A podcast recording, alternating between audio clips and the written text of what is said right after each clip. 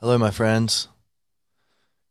Uh, today, we're going to talk about uh, paling the blues.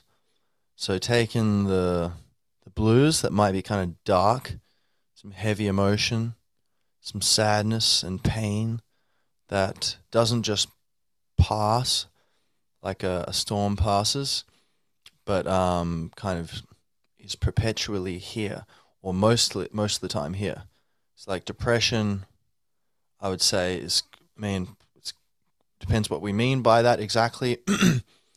um, but it could be something like almost like a, perpetual grief, where you know grief, I guess, would be like a longer sadness when something really serious. There's been some real loss, and it's natural to feel to show symptoms of depression, and to, uh, I guess, um, lose motivation to engage with life to focus more on, you know, glass half empty sort of thing, to feel a certain numbness maybe, um, and uh, just generally feeling kind of not so happy. Um, and so, you know, and I guess that could then trigger other negative emotions like frustration, which would be a kind of anger, I guess, or anxiety, like, you know, is it coming again? Or, I guess, you know, and, or will I ever get out of this? What if I'm like this forever?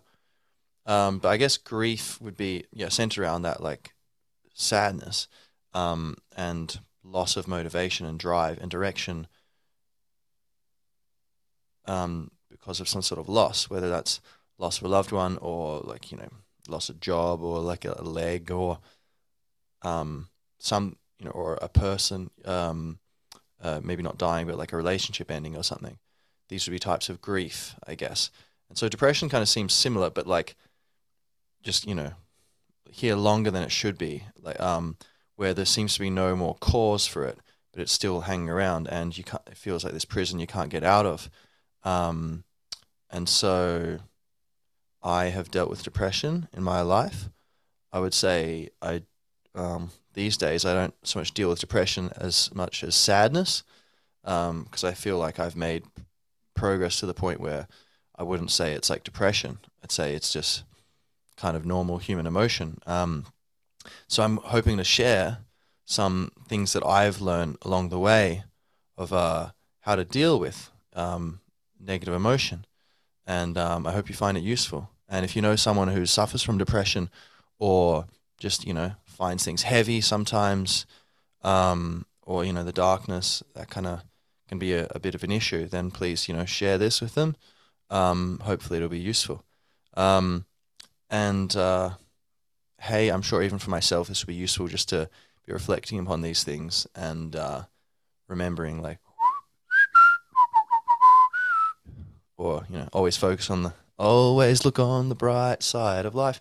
But it's not just that. That's part of it. So what I what I want to do today is I'm going to play a bit of blues because we're talking about the blues, um, and uh, paling them towards a shining white, radiant love. You know, and uh, fulfilling existence. Um, but uh, I want to talk first about like practical little things. You like you can, like right now. What can you do if you're if you're in the thick of intense suffering right now, like uh, depression? What could you do this moment?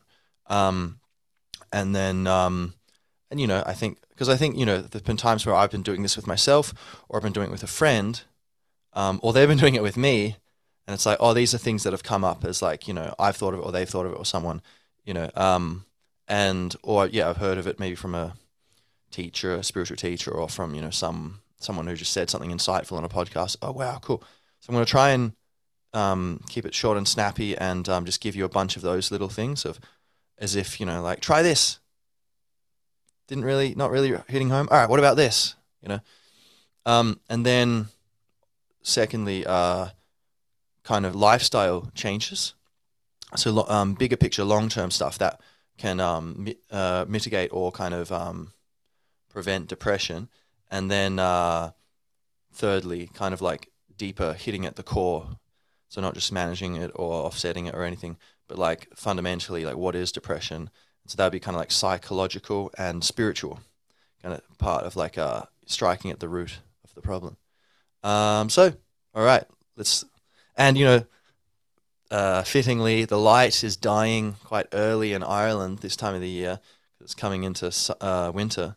So, you know, you might have noticed, I don't know if, you've watched one of the recent podcasts, uh, by the end of it, it's all looking spooky and gloomy because the light's just ending at like freaking 4 p.m. or 5 p.m. or something. Um, but uh, so we're going to see if we can um, defeat the darkness and um, bring in the light and live in the light. All right, here we go. Bit of music.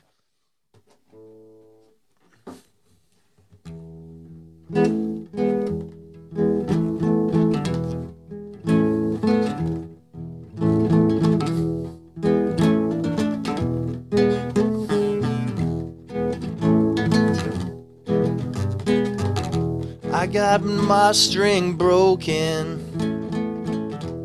High ain't for me. But I can still get my blues. Even if wrong notes are on the way.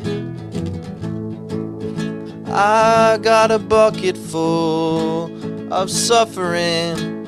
Uh, How about you, man? I got a fistful of dollars bleeding from my hand. But when it comes home at dinner time, I'll be understanding, undermanding in the presence of the Lord.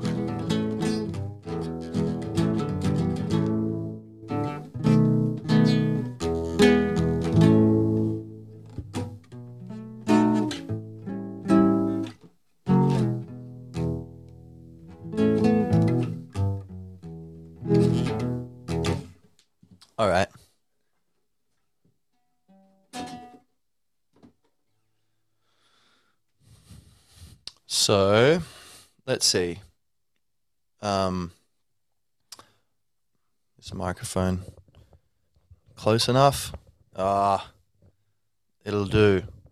Was my song good enough? Ah, it'll do. Uh, one thing, I guess, to one important part, like if you're like not feeling good, is just to, I mean, I guess there's kind of jumping to the end even, but it's just accept it, you know, just it is how it is. So, uh, there are many ways of resisting what's happening in life, and so that could be kind of um, trying to change it. That's well, that's kind of fine if you're taking action. Okay, cool, you know. But there's a kind of inner resistance, um, an emotional resistance where you're you feel like it shouldn't be how it is, right?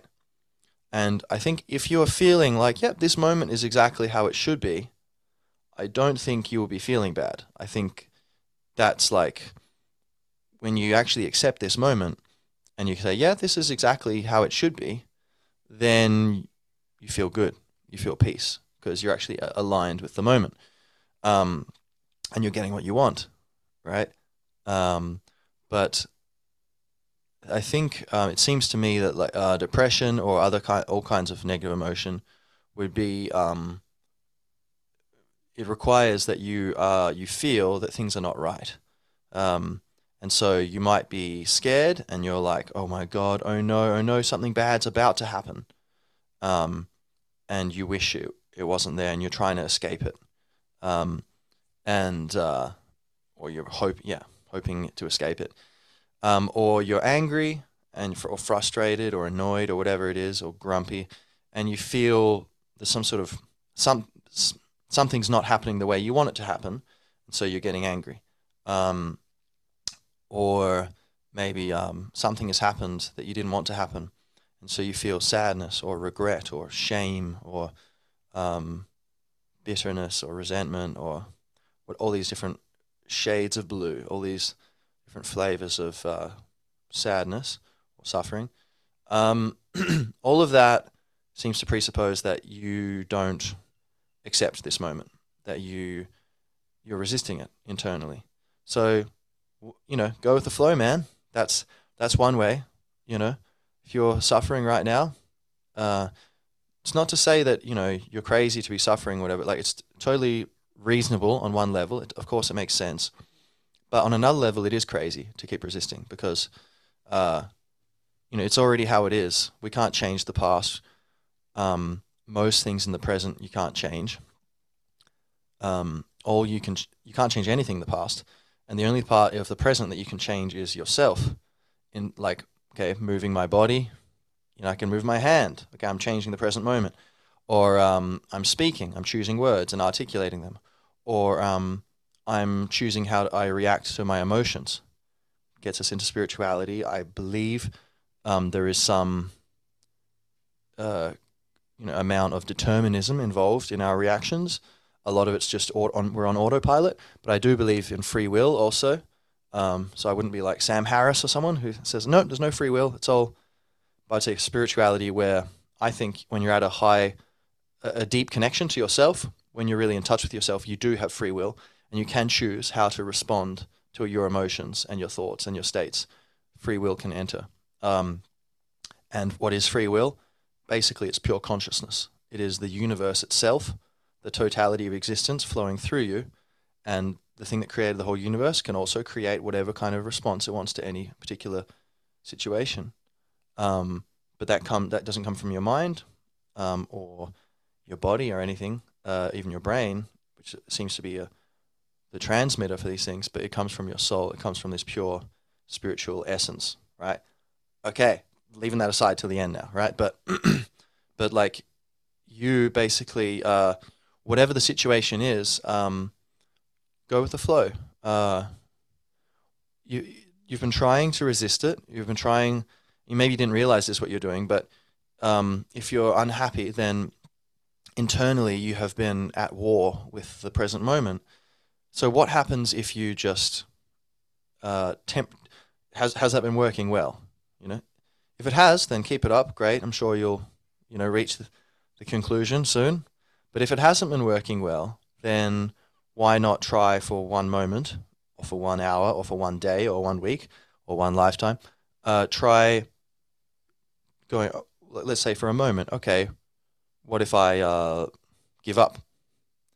Um, trying to internally offer any resistance or complaints to this thing. You know, imagine it's like a little. The moment's a little child, and they're going to notice anything you do. They're going to very perceptive to your emotional state. So you can't fool it or them. You know, you okay. Just be be cool. You know, okay, fine. We're cool. No problem. No problem. Present moment. We're cool. you know, um, do that for a little bit and just like act. And this is one of these little things you can do right now, right? Um, a little mind hack. Go. Okay, I accept the moment, you know, and see what happens. My prediction, if you do it properly, if you actually do it, um, and it's binary, it's you do it or you don't, you know. If you actually do it, and it's not just you thinking, I tried it and then it didn't work, that means you didn't do it, um, as far as I can tell, right? Um, so actually doing it, um, you will find peace. Now, one way to get yourself across the line, so you actually do it, is um, to just go really excessive, just to make sure, you know, like say someone who's really timid and they need to become more assertive. They, they don't want to become a you know a jerk like an asshole. They want to become assertive, but you know, a reasonable person. Instead of getting them to just trying to be normal, you might say to them, okay, um, you're gonna be in, you know, you're gonna have to risk. You're gonna have to be a bit of a dick, basically. you're gonna have to like um, push yourself. If if you're gonna be out of balance, make sure that it's to the side of being too assertive, just temporarily because at the moment you're not assertive enough. So um, you're being walked all over, and then you know you're feeling you know a lack of integrity and you know shame and self reproach because of this. And maybe you've been trying to find balance, but you know every time you think something's like, oh, I should be a bit more assertive, then some part of you goes, oh no, that would be wrong, right? So okay, you got to be willing to risk going the far too far the other way, temporarily, and then after a year of this, maybe oh actually you're kind of being a bit of a jerk more more than you're being too much of like a spineless um, jellyfish. So actually now it's the other way. Okay, go back, try to find balance, be less assertive now, or whatever. Right. So temporarily, people might need to do that. I would say, um, just as a temporary hack, uh, pretend that whatever is happening is actually what you want. So, and of course, that's not what you want to hear when you're suffering, and um, there might be good reasons for it too. Someone may have died. There may be things that are stories um, or situations which um, maybe kicked off some of the momentum of this negativity. And then maybe you can you can see that partly it's kind of self perpetuating. There's a momentum to it, but um, and that your own hand is involved in it, perhaps, or like you're you know you getting tangled up in your own mind. But um, so just pretend, just just try this out, right? Like, okay, oh, I'm depressed, and um, I'm not being my true self. I'm like cut off from those around me because I don't want to be with people because I I'm just feel I'm just a bummer, you know, on uh, just dead weight on the situation, lowering the vibes. Um, I feel awful. Good. Just say, yeah, good, perfect. This is what I want. Thank you, universe. This is exactly what I wanted. Wonderful. Right? And, you know, have you tried that? Probably not. I don't think it's not a very normal thing to do, right? But go, okay, you know, um, oh, oh, oh, you know, I can't get out of bed, you know. Um, I just, you know, have no motivation. Everything just seems so alien and pointless and numbing and just claustrophobically meaningless and just sad and bleak. Good. Just talk to yourself. Even if you don't believe it, just say the words. Out loud will probably have more of an impact, but you could say it in your head too. Just go, oh, just tell yourself, self positive self talk. Oh, good. Yes, excellent. This is exactly what I want. Wonderful. So good. I'm in bed. I'm feeling awful. I feel like a Dementor from Harry Potter. Okay. Perfect. And just kind of sit with that emo- that emotion or that thought of, yeah, excellent. Good. um, and let me know if it works. I, what it has done for me at times in the past is it's almost like a spanner in the works. You know, it's just like a, putting a nice thick metal pole straight into one of these cogs of the negative mind and just click. What? Oh, you're no longer resisting, so the whole thing kind of falls apart. Even though you don't actually want to be depressed, that doesn't matter. You do want to stop this machine of negativity. So in a way, it is authentic what you're doing.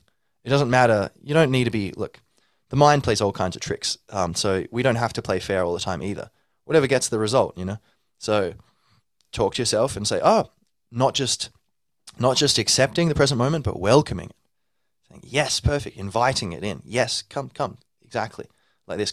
Oh, uh, you know, I've been in bed for two. I can't get out of bed. I'm utterly depressed. Um, it's that's pretty good. I mean, I mean, I wish I had no legs. Also, you know, that would be even better. But and like, I mean, you know, of course, that's a te- horrible thing to not have legs, right? Like, I mean, I don't, I haven't experienced that, but we all have our own limitations. But, um, but you get my point. You know, like, um, no disrespect to any anyone who's anyone who's suffering. You have my full compassion and respect. You know, um, from my point of view, you're a warrior. You're a spiritual warrior engaged in a an honorable, holy quest to revive your soul and reawaken yourself. Um, it's a mystical, beautiful, noble journey. That's what how I see you if you are suffering, and so and I believe everyone is suffering until um, what you could call awakening or enlightenment, or the, as the Buddha called it, the end of suffering which is basically where you stop trying to resist the moment, and then it all ends. it, that basically. Um, uh, that seems to be the way it is. But so that's one thing to try, right? Just you know, just saying, yeah, this is exactly what I want, you know. And then with time, you might notice, wow, I get this feeling of peace and kind of like clarity and a connection to my heart a bit more. Like I feel kind of like there's a bit more meaning in life. The the color returns a little bit to the universe humor, maybe a little bit of humor returns. Humor is an amazing thing. That's another thing to mention. I guess we'll talk about that next. But um, and then in, in t- with time, you, you may be able to just say, okay, just go straight to just accepting the moment, non-resistance, acceptance, surrender, um, embracing. These are all wo- allowing. These are all words for the same thing. You know, Um, oneness, being one with the moment, accepting this moment fully, um, and uh, being in alignment with life. So, or you could say riding the wave, going with the flow, letting it happen. Um, let it be. so, uh, yeah, but in the meantime, you can use that kind of overdoing it just to be safe. There's no harm in going too far, right? The, the danger is not going far enough to crossing the threshold of actually accepting. So just go whole hog out of, you know, just to make sure you get across the line. All right. Um, next thing, uh, humor. So laugh, even just pretending to laugh. You know, like those laughter yoga things where there'll be some guy who goes, ha ha ha ha ha ha ha. and then you'll have all these people in a circle and they'll be like, oh my God, this guy's laughter is ridiculous. And, you know, they might kind of like have a little half chuckle and they're kind of mildly amused. And then there might be someone who's trying to laugh, but they can't really do it and they're frustrated. Oh my God, I can't laugh. I can't even laugh. But then, you know, a few people start genuinely laughing, like, this is so ridiculous. What are we doing? And then someone else laughs at that laughter, and then that laughs, and then the person who's, oh, I can't laugh, it's just the wave just takes them up, and it's not even coming from within them; it's coming the vibrations from outside them, and suddenly they're in resonance, and everyone's laughing. You know, and then the person who was unable to laugh, they might start leading it next. They might be so relieved to be accessing this energy that their laughter is the purest of all and you know they lift everyone else up into greater laughter and laughter is like just such a pure beautiful vibration your thoughts when you've just been laughing good luck being depressed. You know it's not possible. It's complete polar opposite energy. Um and yeah largely it is about energy. It literally feels like low vibes and high vibes. High vibration. You know? You can feel it. Um uh and then yeah, Seems seems to be like that way anyway. Um, but uh, yeah, so humor. So you could, if you're depressed, all right, or not, just not, no, not depressed, but just even just feeling blue, having a blue day, right?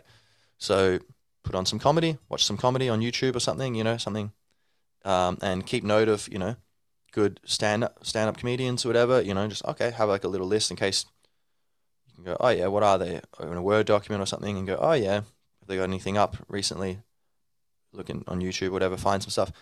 Um, or you know, yeah, even just yourself. Just I mean, if you want, just try to just laugh, fake laugh, like, you know. Although that might make you start crying if it's not um, uh, working. It might feel almost like pathetic, like, oh, what's going? What am I doing? How am I?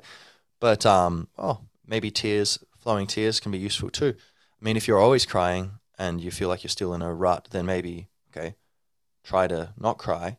Maybe that would be the more balancing. But I think there's a lot of people where any kind of emotion flowing would probably be positive, um, where it's the numbness is the real danger and the real kind of heartache. Um, so crying can be very liberating. So and boys should cry too. You know, watch a beautiful movie. You know, watch um, Dead Poets Society or something, or um, yeah, so many movies where these beautiful parts. Um, or Once Upon a Time in the West, the guy looking deep into the puddle. Anyone? You with me? Poof. Um, yeah, longing for the promised land.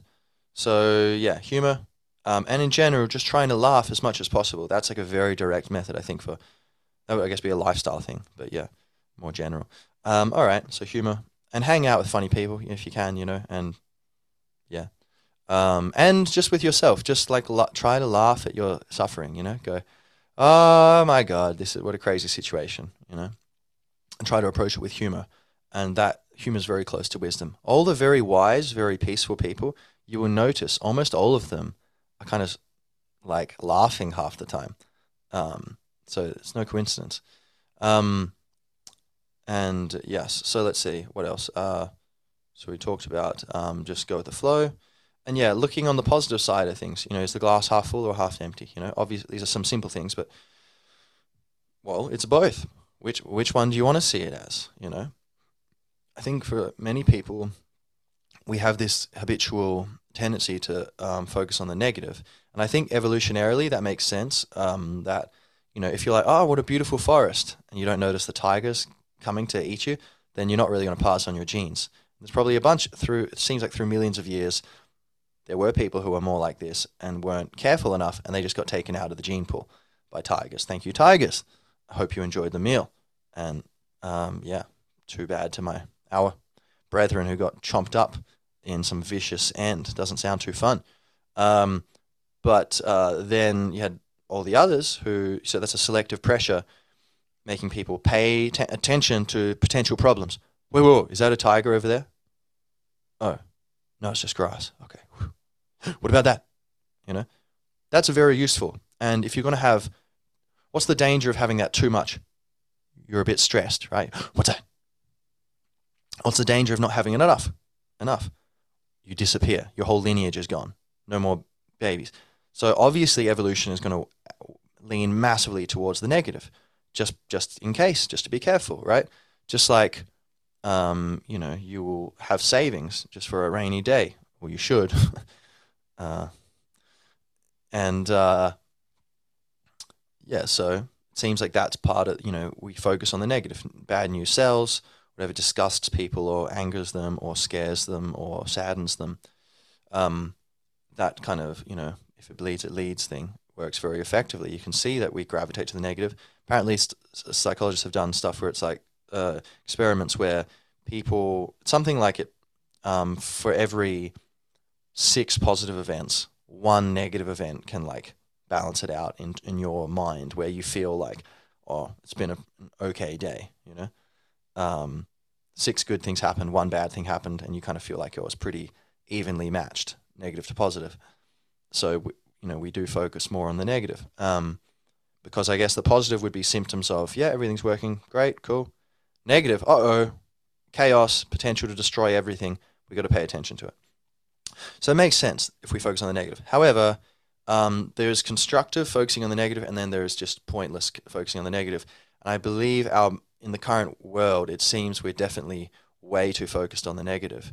and you go, oh, okay, I just don't know if we're going to be able to, whatever it is. I, I, I need to save up money for this thing, I've got a, a deadline. There's only 10 months left, and oh, I don't know if I'm going to be able to do it. I don't know if I'm going to be able to do it. Well, think, thinking about that's good for a little bit. Okay, what can I do? Because it, it's going to, rather than just hanging out playing Nintendo, you're going to go, oh, well, what do I do? Oh, I need to get a job. Okay. Is this job enough? Do I need a second job? Or do I need to ask for a, a pay rate, uh, raise or um, pay rise, yeah, etc. You know, a raise. Huh, interesting. Pay rise, a raise. Um, so yeah, um, practical it, um, emotion is meant to be a messenger. It's meant to tap you and go, "Hey, Telegram, uh, start working." And you, go, "Oh, okay, got it, got it. Thanks, fear." Yikes. Good, good point. I need to start working. Then you start working, and you get a telegram from Pride going, uh, "You're doing a good job keep doing what you're doing.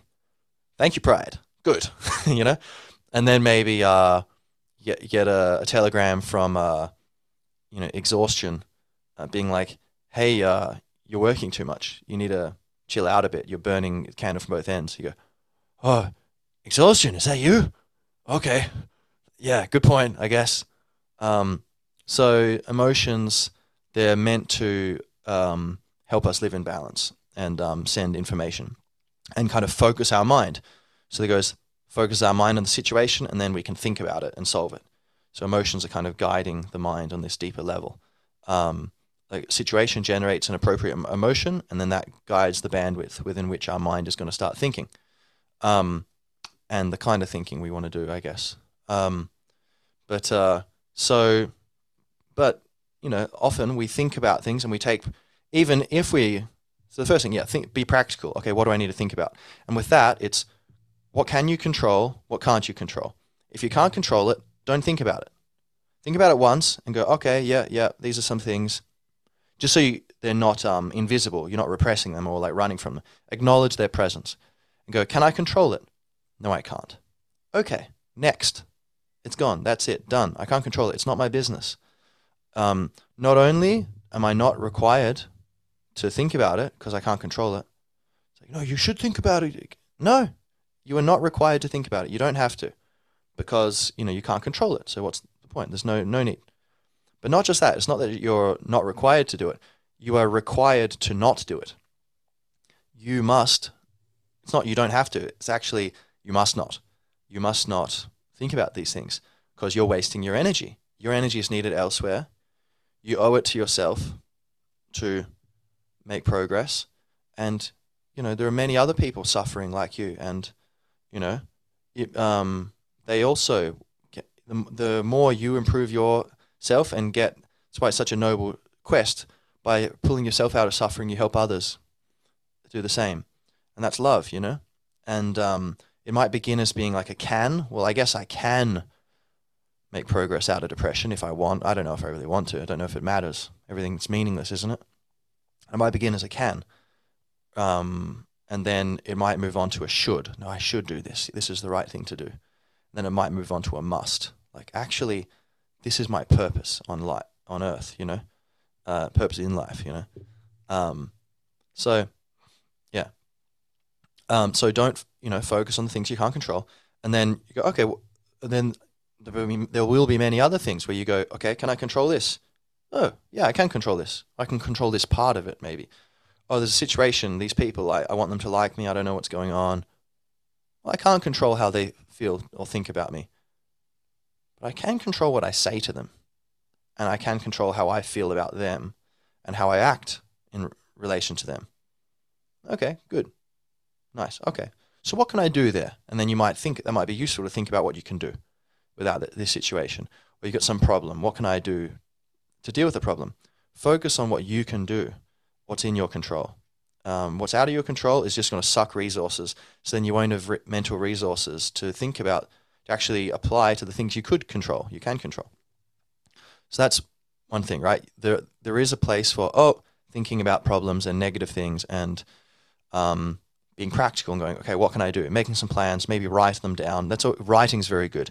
And in general, journaling, that would be a thing you can do right now. Start journaling, right?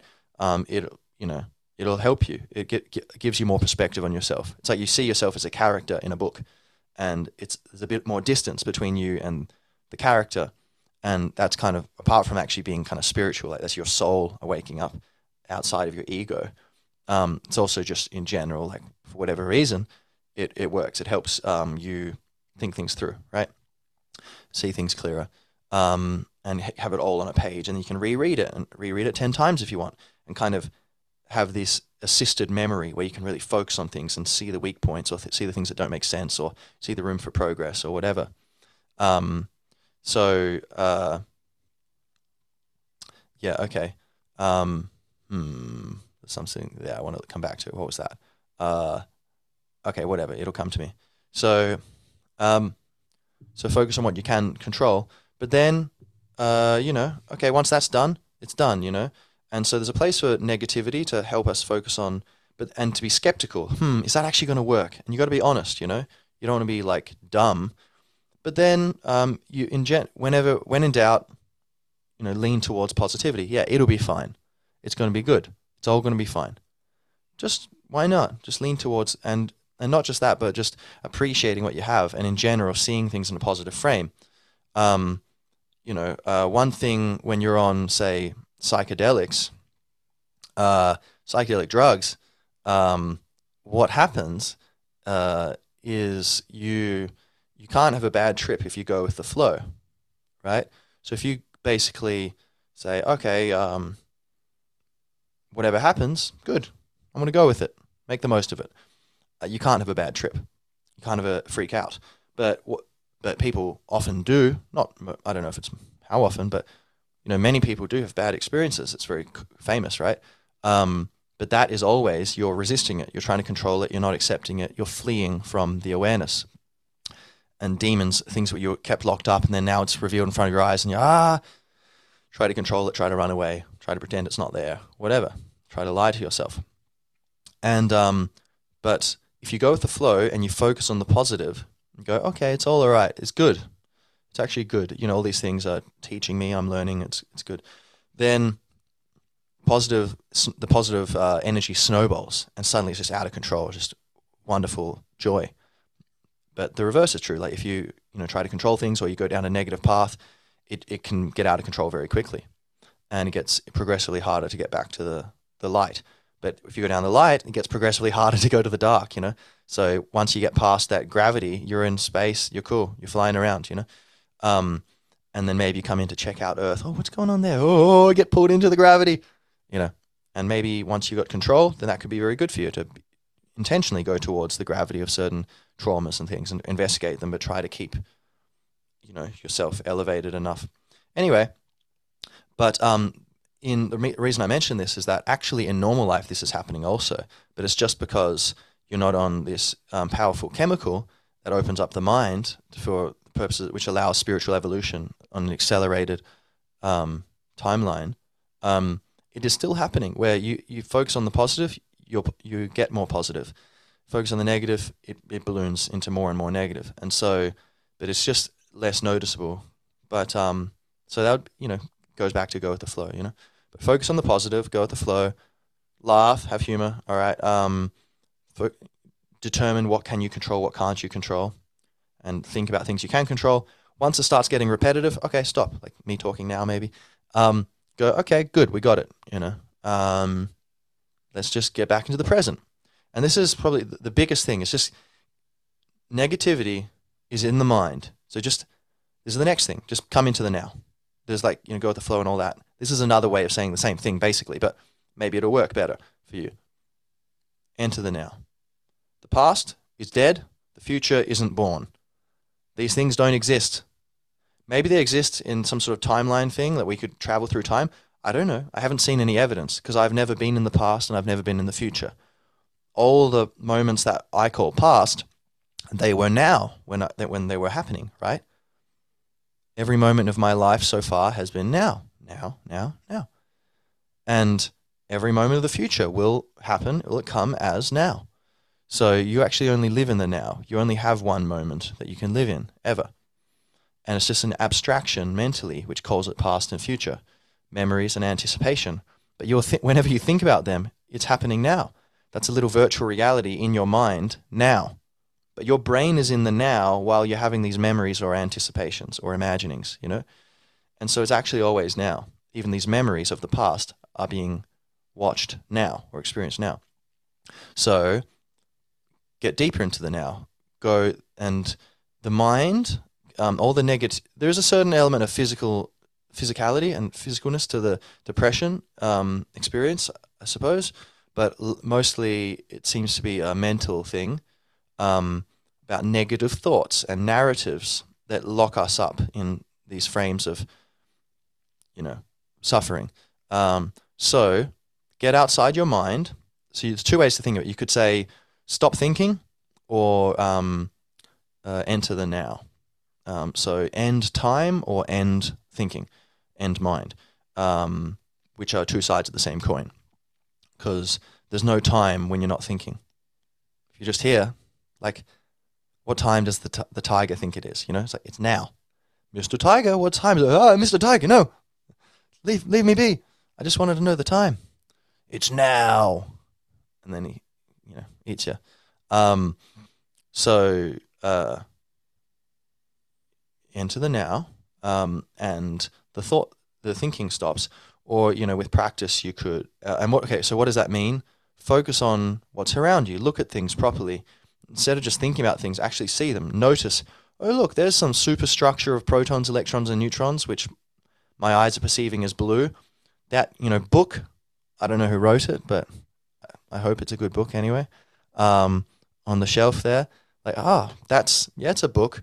But it, if I zoom in on it, it's like some huge skyscraper, Death Star monstrosity of protons, electrons, neutrons forming, you know, like carbon and different elements which are strung together in this matrix, which was, you know, a tree and then got turned into paper and then mixed with dye, which came from other substances, and is also, you know, protons, electrons, and neutrons, but in different configurations, thus causing a different appearance of color, texture, shape, form, substance, and uh, put together into this, um, you know, page with the, you know, the print on it, and it creates this structure called a book. Um, but it's just this you know, I could zoom in on that and an, to an ant, that's like a skyscraper, and to uh, an amoeba, it's even bigger. And if you keep going in, you know, or it could be tiny. If we go zoom out the sky size of the galaxy, it's just a, tiny, you know, smaller than a grain of sand, you know. Um, so, but I can uh, think about this thing as like a physical thing. Look, here it is, not as book, but just as like universe stuff. There it is, and you can see that directly, just in the moment. Okay, there's, just don't label it, just see it. There it is. But that's one trick to get into this that I do is like sometimes is just see everything as like um, really really big like like oh jesus like this is all these protons electrons neutrons this is what it looks like from the big scale you know um, or whatever whatever helps you but um, don't label things but just look at them listen hear what you hear feel your body just use tune into your senses basically um, and your breath this is kind of this is meditation basically right getting into the, the present moment um, and not thinking because thinking is always about the past or the future or some sort of imaginary time right um, but it's always a sequence. It's a narrative, right? It's a sequence of if this happens and this happens, or even if it's like, oh, you know, um, is who's better, the Republicans or the Democrats? That's in to think about that and necessarily is going to be a bunch of narratives like, well, I guess maybe you know the Republicans say this and then they they would say that. Oh, that's like a sequence of things. Republican says this, and then people get hurt and then blah blah blah or whatever it is or people can say this and everyone's happy whatever it is anytime you think about anything you're involving the temporal dimension time okay so that's enough i'll uh, um, to say come into the now right um, music can be wonderful at bringing you into the now also so can dance dancing you know um, or you know yoga um, exercise so um, music also, you know, just the beauty of it can be really wonderful. So if you're really in deep in the blues, listen to music. Listen to the blues. You know, um, they're channeling all the suffering of those people, the, the slaves, um, and just the discrimination of the day, and many other things, just general suffering from life, being channeled in the blues, or maybe you know, who knows what else, like coming from the Irish music, from a, I think fed into the blues, and you know, um, all kinds of stuff. There's all the suffering of that's being channeled and alchemized into something beautiful or meaningful, at least. Um, so, um, or listen to any music. Now, you could listen to sad music and to just to resonate with you and go, yes, you are seen, you are acknowledged. Life is awful uh, in one respect, you know listen to some like sad Joni Mitchell, Cactus Tree, or you know, listen to Leonard Cohen, you know, The Partisan, you know, or like I don't know, uh, whatever, like um, you know, some sort of beautiful, like kind of sad music, or like Dylan, you know, Tomorrow's a Long Time, you know, or um, you know, Boots of Spanish Leather, Grace, you know, like you know, the song like about the the guy, you know, who's got married and then killed the next day by the you know he's a rebel or whatever. Um, sad music, even though you're like, oh, but I'm already sad. Yeah, but it's going to put it into context, a context of beauty and allow you to feel it, and so that might allow that energy to go away. That might work. I don't know. Let me know, um, or just you know, yeah, let me know if you if you um, have thoughts you want to share with me. But the main thing is just just try it out. You know. Um, uh, it'd be amazing if any of these ideas could actually help someone to you know improve their uh, life. That'd be really cool. Um, so uh, then also positive, you know, emotion like music, like really beautiful music. Try that as well, like because sometimes sad music can be a downer. So you want something really uplifting or something like you know some mad, you know, Queen, really positive, like high energy rock. That that might pull you out of the feeling. But sometimes that's not what you want. You're like, no, no, I I don't want that, you know, and you need to resolve this thing inside you. And that sad music could be the, the just what, you know, the shaman ordered. Um, so there's music, um, dance, of course, social connection. Like depression makes you want to pull away from people, and then often it gets worse. So, hmm, ding dong, maybe as much as possible, keep connecting to people. You know, that will actually diminish depression. Um, for one thing, if you're around people enough, you'll kind of realize like more like their suffering, realize that we're all suffering, and very few people are have complete inner peace. And um, you might say, yeah, my suffering's worse than someone else, but you know, the rich kid who loses their pony um, might, relative to what they're used to, the mental anguish that that could cause might be as much as um, a starving person in Bangladesh who um, who has their food stolen, you know, because they might be used to that, you know, and they might go, "Oh, happened again." That's it might really hurt, but it might be similar to that rich kid, super privileged, who's just had their ponies wandered off to the other side of the meadow and they don't know where it is. Um, so you know, on some level, uh, we all suffer. Who it's not a competition who can suffer the most or who is suffering the most. We don't we don't know. We, there's no way to compare who's suffering more really. Sometimes it's obvious, but in many deep down, it's kind of very hard to tell. Also, because many people don't want to show how much they're suffering, um, and uh, being around people kind of remind you of that. And ironically, you know, if there's something, say, to pull me into a higher state of, like, often, like, if if I'm in a like a, a negative state of emotion, I'm feeling kind of blue. If someone I care about kind of is having a hard time, it kind of boom, immediately pulls me out of my mess, and I'm there to try to support them. And I realize that to support them, I need to be on my own feet, and so I'm on. I get on up on my feet because I have a reason to, you know. So being around people gives you the opportunity for that. And in general, going and volunteering or supporting people. I mean, I know that's like maybe a big thing. Like, oh, what am I going to really do that?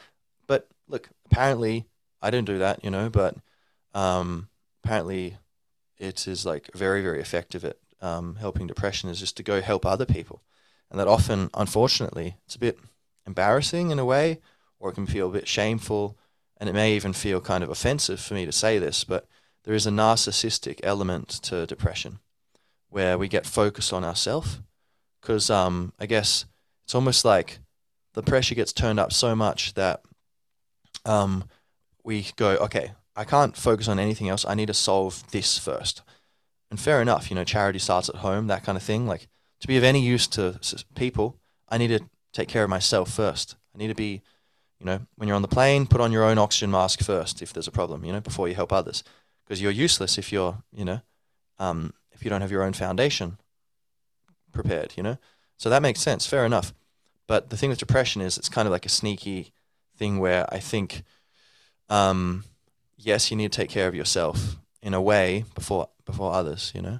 Um, but uh, it, that can be taken. In, you know, words have, have many meanings. It depends how we use them here. But they're signposts pointing at phenomena and you know things in the world. But um, in one sense, it's true. You should take care of yourself first. All that. But um, often, you know, the solution to depression can be hey, stop trying to solve your own problem, solve other people's problems. Maybe you've been depressed for a year. Okay. You've been focusing on trying to fix yourself and maybe it's not working.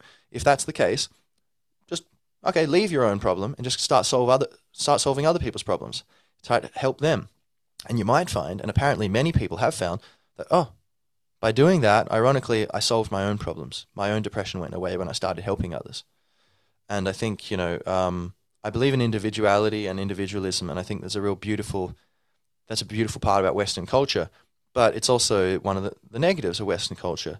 Is you need to find the balance um, uh, between um, of individuality. Individuality is a virtue, but you could say narcissism is a, a vice.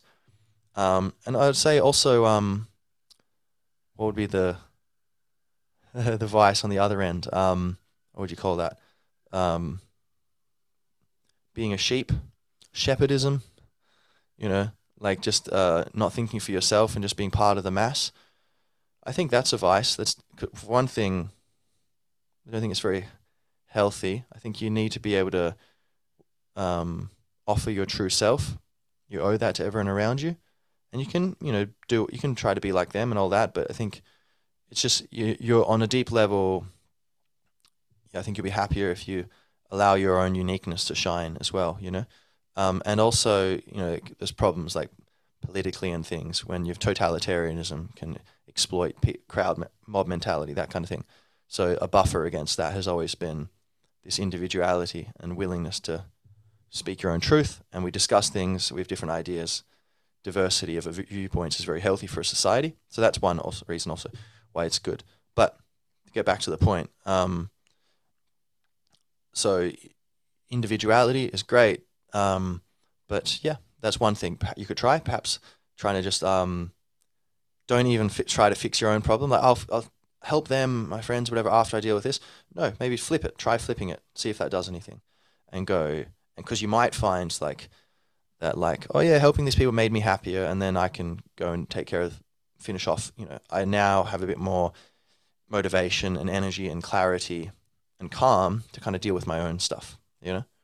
Um, or you might find there is no my own stuff. It's all gone. I just needed to, just wanted to focus more on others, and I was a bit out of balance. Maybe, um, maybe I'd taken this kind of individuality from the society down the wrong way, which, and in many ways, it is taught in a bit of a dangerously narcissistic way with celebrity culture and all that, you know, um, consumerism and all that. So, um, okay, so let's see what else. Uh, I mean, do things.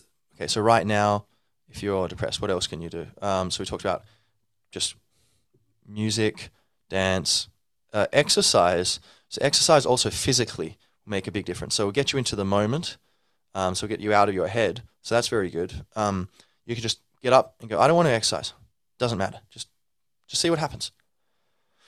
Put on some shoes, put on some shorts, shirt, get your keys, go for a run.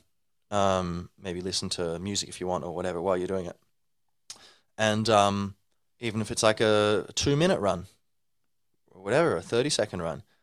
Okay, good. Do it. Good. That's better than a zero second run. All right. And then tomorrow, do it again. You know, maybe do it a bit longer, you know, um, and just see what comes of that. But um, uh, apart from getting you just anything, and that's the other thing, doing anything, taking any steps shows like, okay, I'm trying something. There's some change, there's some movement, better than just staying in bed, you know? Um, and if you think like, oh, what's the point? Here's another thing you can do is instead of if your mind's like, what's the point?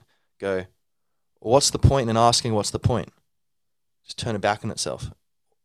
And then you go, let's just do it anyway, you know? Or even just don't, if it's like, what's the point? Just go, doesn't matter. Um, my intuition says, just just do it. Just do it anyway. Why not? If it's not, if you're not really happy and you know, anytime you have a, an idea of changing it, you get this idea of like, oh, what's the point anyway? It's like, okay, maybe it's actually not useful. Maybe I don't need to know what the point is. Maybe I can do it. And then worst case scenario, I do some stuff for like a few weeks and I realize, yeah, the mind was right all along. There's no point. Great. What's been lost? Nothing. If there's no point, then nothing was lost, you know? Um, or I do it and the fog clears just a little bit and I see the point through the fog and I realize that the mind was uh, sabotaging me. And this is a thing, like, it does seem sometimes like the mind is almost like intentionally lying to us and sabotaging us. Because um, you are not your mind. Your mind is, you know, um, it's more like your secretary, uh, from my point of view, I would say.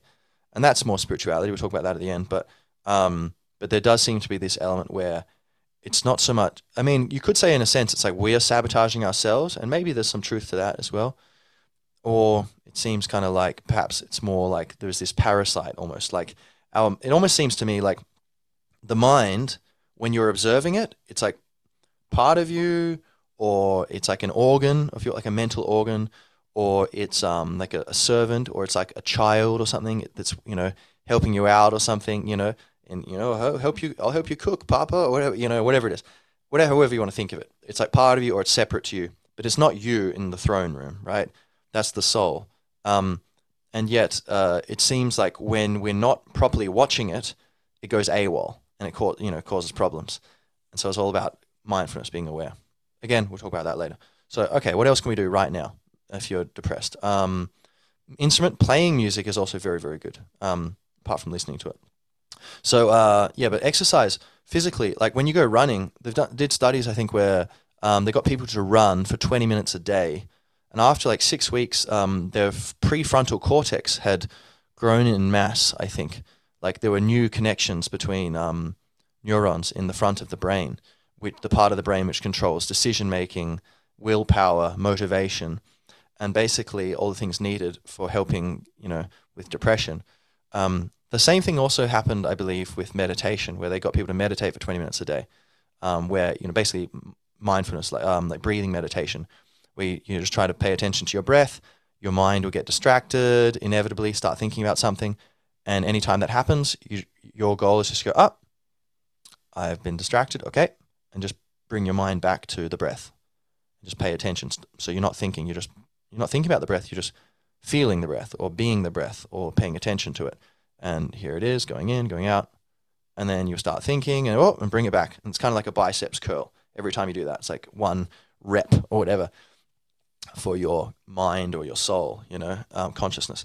And so doing that literally um, changes the front of the brain and gives you more self control, uh, which is very useful to, for depression. So that's again more lifestyle thing, but um, right. But anyway, exercise very healthy uh, for you, and um, diet similarly. So both diet and exercise. Um, I guess that's something, you know, more lifestyle. Okay, so we'll talk about that after. What else can we do? But both of them are connected to depression, it seems. So um, let's see. Right now, you can um, kind of play a game and see just, um, okay, here we are. Um, I'm feeling terrible. And go, all right, let's see if I can just feel positive, right? And just, just without any reason, give no reason, just skip that, all that, you know, just go, just jump to feeling positive. Can I do it? Just emotionally try to do it. Hack, hack your system. Only you know if it's possible. Your mind doesn't know if it's possible because your mind is what you're bypassing, right? You're just going straight to the emotion. Can you do it? Maybe. Try it. You know, I think I've done it before. I think where I just I was feeling like maybe as a teenager, feeling kind of angsty. I was like, oh, I feel kind of bad. You know, I was like, and then I think uh, a bit after I was feeling good again. I was like, so weird that it's just you can just go between feeling good. You're feeling bad, and everything seems like it's always bad. And you think, oh, when I was positive, I was just an idiot. This is missing the point, you know? And then you feel positive and you go, oh my God, everything's always positive. Oh, when I was feeling bad, I was just being an idiot, you know? I was missing the point. And then you go back and forth. It's like so schizophrenic. And uh, so I think that what I think, I believe what happened was I, I thought, okay, I'm just going to, I was feeling good. I was, I'm just going to remember this feeling. I'm just going to try and come straight to this feeling next time I'm feeling bad. And I was at the, the dinner table in Padbury, Western Australia, and uh, like 16 or something, I don't know, maybe younger, and just I was feeling bad, I'm just moody, and I was like, oh, just shift your emotion, just do and the kind of the, the challenge of it, like the game of it, was kind of exciting, and I just did it, and my memory is that it worked. Like I was uh, able to just be like, oh, I feel good. So it's just like kind of an emotional shift inside. So maybe you could try that. I don't know if it'll work, um, but something to try. Um, what else? Um, so yeah, reading quotes, of course, like motivational quotes. Some of them are you know kind of bland and banal and like yeah, okay, whatever. But there's a lot of them that are incredibly potent and powerful. Like um, you know, so um, you know, you're um, there's so many. Um, but uh, well, the ma- um, the man who moves a mountain starts by taking away small stones. Feel free to change man to human being if that feels more poetic to you. Um, let's see, uh, or um, the greatest gift is health. The greatest wealth is contentment. The best re- relationship is faithfulness. I don't know if that that's a bit, bit, more spiritual. I don't know if it hits the same ping thing, but um, but yeah, you know, there's like or whatever the mind of man, again, kind of archaic terminology, but I like it, whatever. Um, you know, apply, applies to all my, all my sisters too. Um, whatever the mind of man can conceive and bring itself to believe, it can achieve. All these kind of things, like, and these are just some that pop into my head right now, you know, or, um, but, uh, you know, um, they can this might be a way a window that you can smash into entering peace and exiting, you know, the, the blues, you know, um, uh, or poetry. Some I love poetry. Like here's a bit about um, sadness. I'll just very quickly say, um, kind of unorthodox. This is not really a, a strategy to just get out immediately, but I'll just add it in. It's part of auguries of innocence which is by William Blake. Um, but I may have said this in the podcast before. I don't know, but I love it, and um, the idea is very beautiful um, and apt for this episode. I think. Where so recap on archaic English, right? So woe, W O E, meaning sorrow, sadness. Um, and uh, um, what's the other one? Um, pine, like to pine for something, right? Like you really want it. So um, it, is right, it should be so.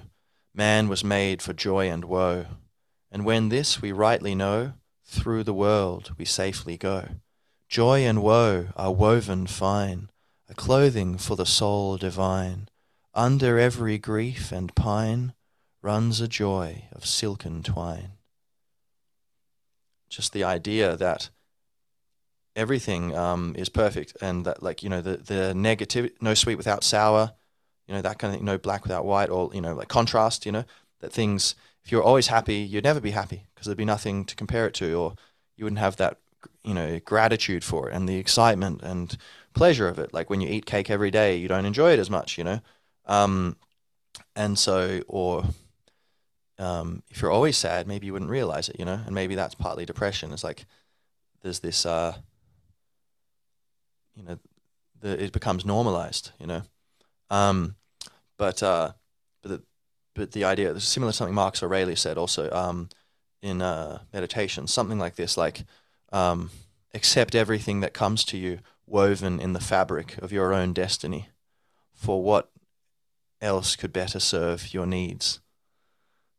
Something like that, meaning like everything happens, it comes flowing in the cascade of your own history and choices, and yeah, things coming from outside of you, but that it's all perfectly flowing along, and um, it all contains a lot of things created by our own imbalances, and so then we can retrace them to learn from our mistakes, or learn from others' mistakes, or whatever, and that it's all this perfectly flowing lesson. Now, but when we're in the middle of depression, that isn't really like doesn't always resonate. So that's why we're sticking with trying to stick with for now, just kind of immediate things you can do, mental hacks to get out of depression. So let's see if there's anything else. Um, sleep, sleeping, just sleep on it helps a lot. You know, um, just if you're tired, just go to sleep if you can. You know, or take a nap, or just close your eyes, see if you can. You might wake up and just find, oh, all that nonsense is just gone. Great, good riddance. All right, keep it moving. You know, um, or um, uh, meditation. You just start meditating. Again, that's like a lifestyle thing as well. But just just close your eyes, turn off, just tune into the breath. That's the most direct way out of suffering. Just go into your breath. Just turn off thinking. Enter the now. You know, meditation would just be a more formalized way of doing it. You can do it with practice. You can do it while you're walking around in the street. You know, or you're talking to someone at a cafe. You can just be listening to them. You can just exit your mind, and you know, in the middle of life, you can be doing this. Um, but at, to begin with, you know, more easier way is to control the variables. Just sit down or you lie, lie down, you know, in your room, whatever, and somewhere nice and quiet, ideally. And uh, you can even do a guided one from YouTube or whatever if you want, um, or not. But you just close, um, or you could do like what a Headspace and Calm. They have like a um, meditations, or Sam Harris I think has some free things on his app, like uh, Waking Up. Um, and so, but yeah, these uh, I did Headspace ones for a bit, and but uh, guided meditations. But normally, just do it on my own. You're just silent, and um, yeah, it's a way to you close your eyes, just removing all the stimuli from your the world, and it's much easier to just be able to me and my mind, being able to stop thinking. You know, so that will bring you great peace if you try it out. Well, if it works, you know. Now we're trying to give everything because who knows what works for you. Now, what else? Um, oh yeah, another thing is um, Sois de toi-même. Uh, no, sorry. Sors, sors de toi-même. Leave yourself. Exit yourself. So just imagine, uh, basically, um, you're someone else. You know, just go. Okay, this is all getting very heavy. Um, well, hmm. If if someone else is like, oh, I'm really depressed. Let's be honest. A lot of the time, we're like, oh, well, I, you know, I hope you're okay. But then you know, we be able to maintain that level of interest for like more than a few minutes? Probably not. We're like, hey man, I got my own life to deal with. All right, you're you know, good luck. And so you can kind of do that to yourself. Be like lose interest in yourself. Like, well, uh, okay, just imagine I'm some random other person. I've just been teleported into this person's body and they happen to be depressed. Like, I'm not, I don't even care about this person. Why? I'm not going to, oh, they didn't get the promotion. Jesus Christ, I don't care. Like, this person's story is nuts. What are they, you know, and you, it'll be a bit easier maybe to just be able to get some space and, you know, um, again, not to belittle problems or whatever, or, you know, all due respect to like people's sufferings and what they want and their dreams, and if their dreams don't come the way they wanted, etc. But um, you know, trying to just get, step outside yourself and just um, get outside your own skin, treat yourself as a stranger, and just make the stranger move around, just like you're playing The Sims, you know. And that can be a way where, if you're not taking it personally, the kind of um, suffering won't really hit home, possibly, you know. Um, and, and again, that's almost not that's not far off spirituality and mindfulness of like, you know, just seeing yourself as here I am, an avatar for the universe, you know, um, and that I'm not separate to the rest of life. But you know, so it's kind of not far off that. Um, or like see yourself as a character in a movie or a character in a book or in a video game. Say, here we are. Life is a game. Let's play. You know, and just so all of these, instead of seeing yourself as the very serious me that you know has these problems, just put it in a different light and see if it if you can work with that. And if you can do that temporarily, that might allow you to glimpse a, a glimpse of like, oh wow, interesting. I was living that. It was me, of course. I was there, you know, but I was just you know playing this little mental game, mental gymnastics to get outside of myself and see myself objectively and how others see me. Kind of that's another cool thing.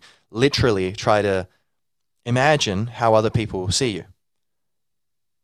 And that can be very interesting. And then even um, while you're engaging with them, instead of seeing them, and here's me and here's them, don't you know? No, focus on how do they see me. Keep that in mind pretty constantly, and um, you'll probably interact with them differently. I think you probably go, "Wow, interesting, man." They, huh?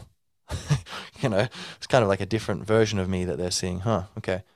Um, but that can give you more objectivity and maybe change just a little shift of perspective that might help you get out of the blues.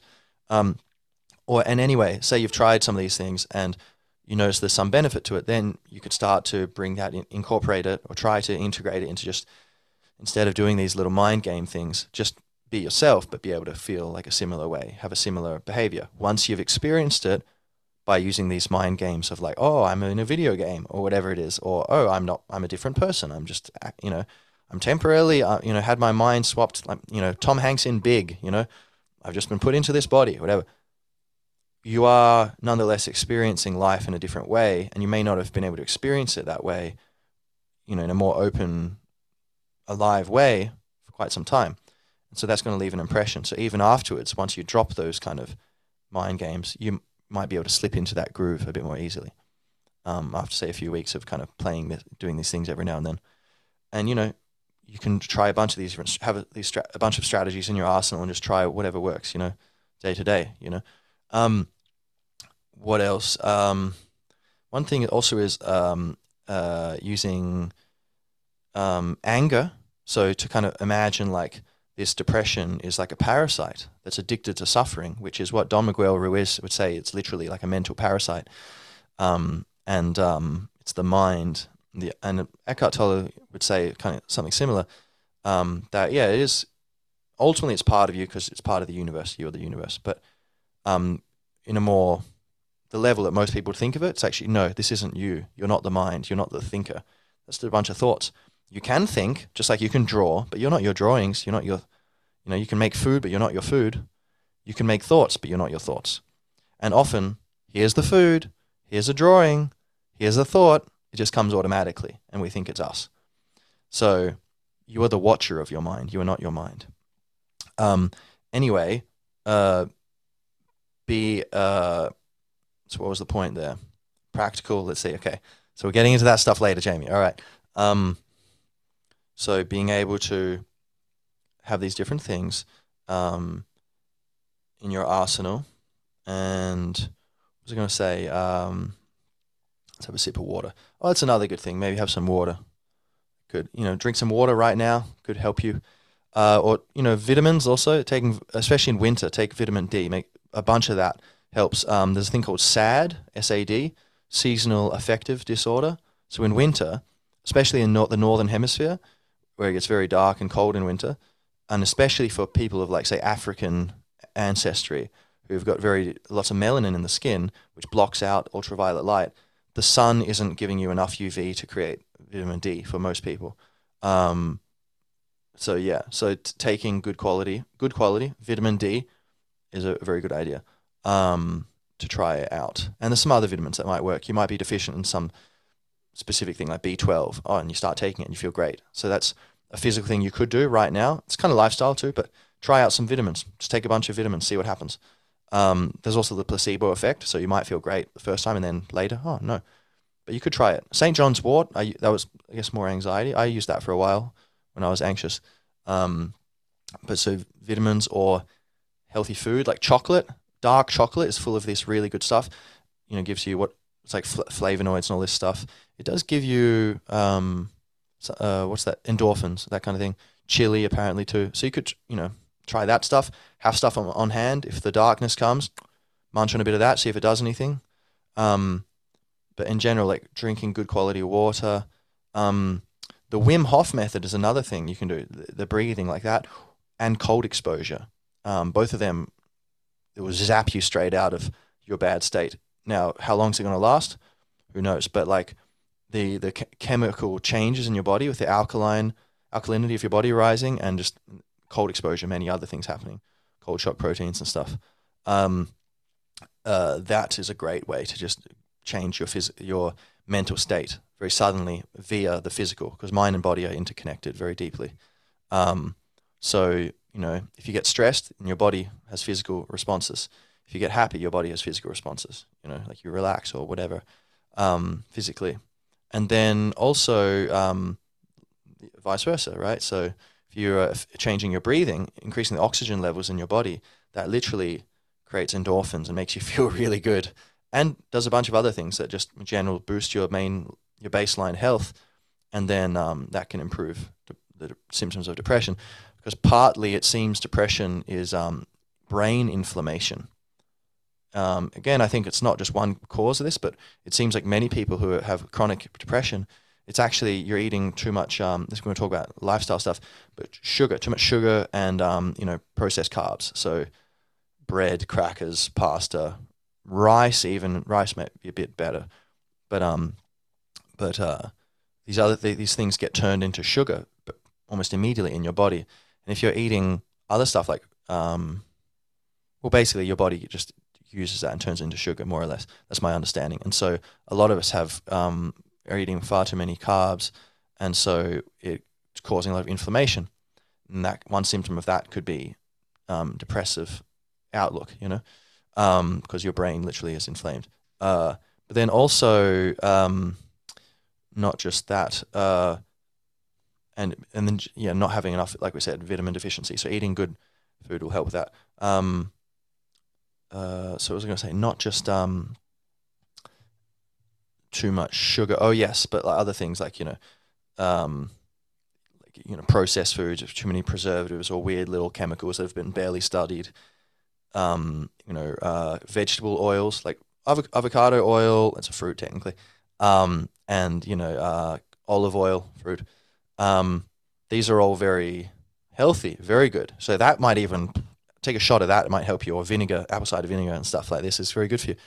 Um, but a lot of the vegetable oils, like the cheaper oils, they're actually like kind of, from what I understand, um, quite toxic to the body, and so that could be um, causing. So this is meant we'll mention later, but basically, in the moment, that's you can't not much you can do about that. But in the moment, you can maybe bunch um, munch on a bit of healthy food that might help you, you know, or drink some water, like me.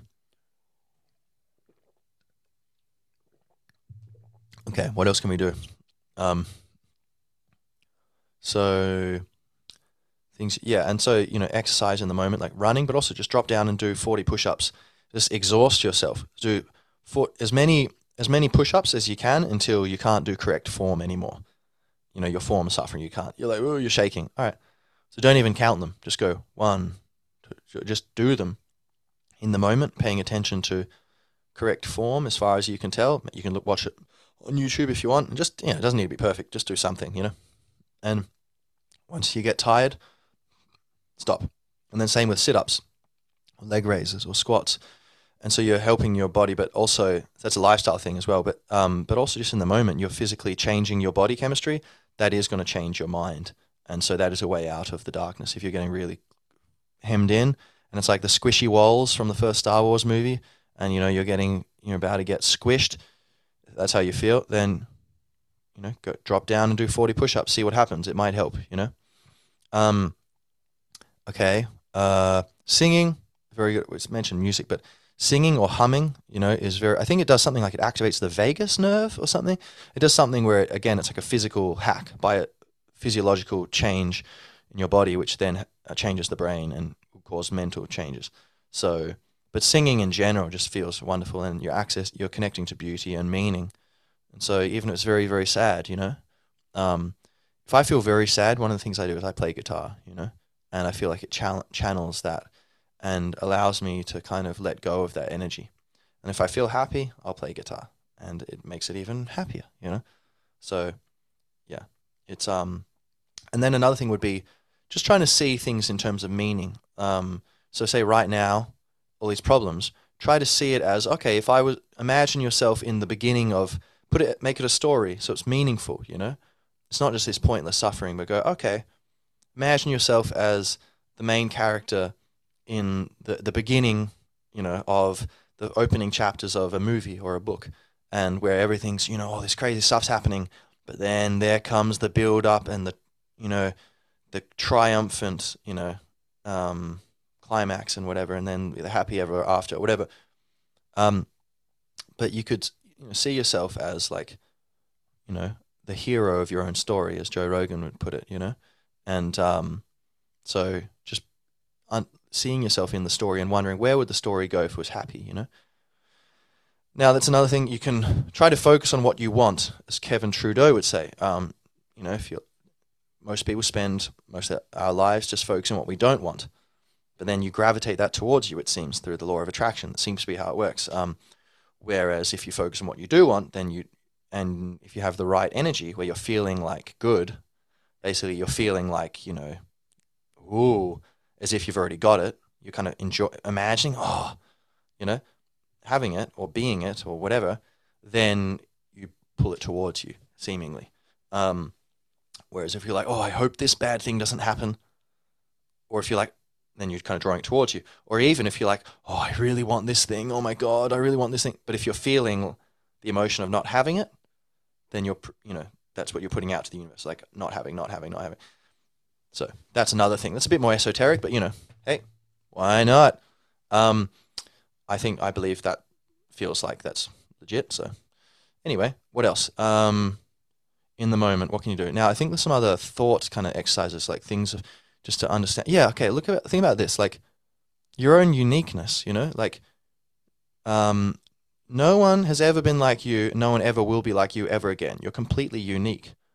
Um, so even if you're, you know, things are all messed up, and even if you feel like you know haven't met your potential, or you're you feel like I'm just boring, I'm just not as good as the people around me, and not even and look, let's play, you know, let's go conservative. Let's try to, you know, be real, almost brutally honest here.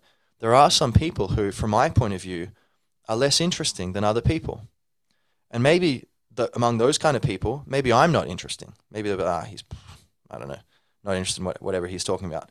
Um, and that's cool. I don't mind that. Um, but uh, that'd actually be kind of cool. The thought that I could not be interesting to some people, and then because I think I'm very interesting to myself, but I, and I'm definitely not interesting to others. Yeah, true.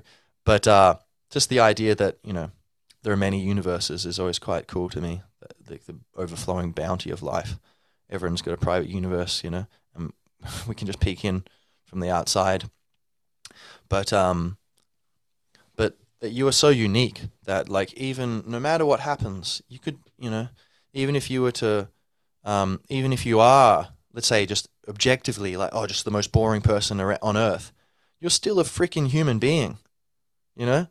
So that like I mean you're way up the hierarchy of interesting things just by being a human.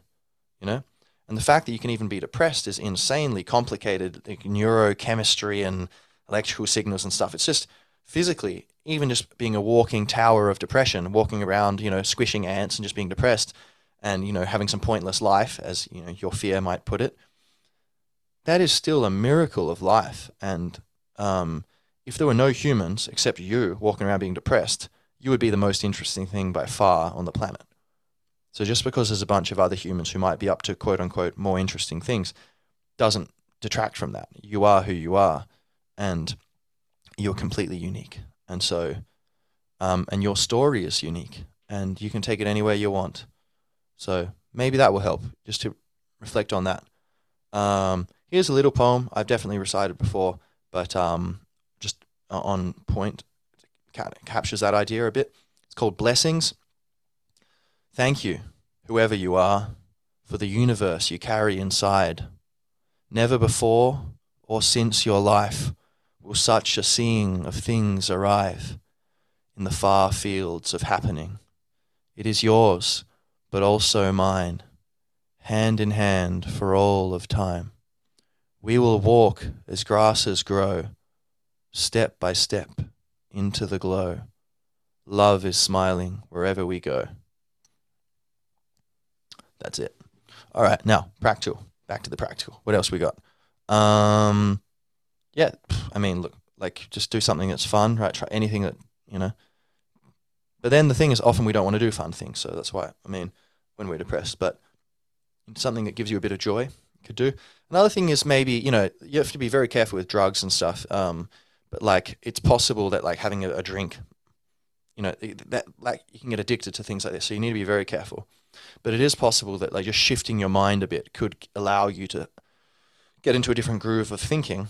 And if you're very careful, you may be able to make that be useful, like taking smoking a joint, you know, or drinking a pint of beer or whatever, or taking something else, you know, taking some MDMA or something.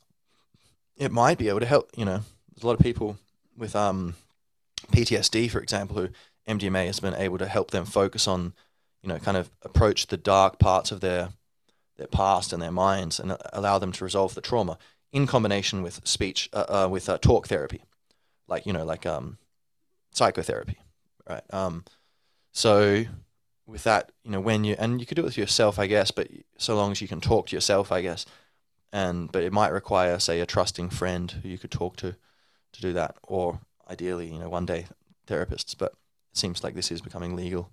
Um, anyway, um, but yeah, so that is of course one possibility, but I think you want to be very careful because um, you know, uh, with depression, yeah, it's um, it's tempting to try to balance the, the scales a bit by going, okay, I want some pleasure because I'm suffering so much, but then you want to be careful that those things aren't kind of causing more suffering, you know, um, and kind of becoming a self uh, perpetuating system um, where you get more and more out of balance, and so you need more and more, you know, pleasure to make up for all this suffering. Um, okay, so it's getting a bit darker. Let's see. Let's get the show on the road. Anything else to mention straight up? Uh, immediate things you can do.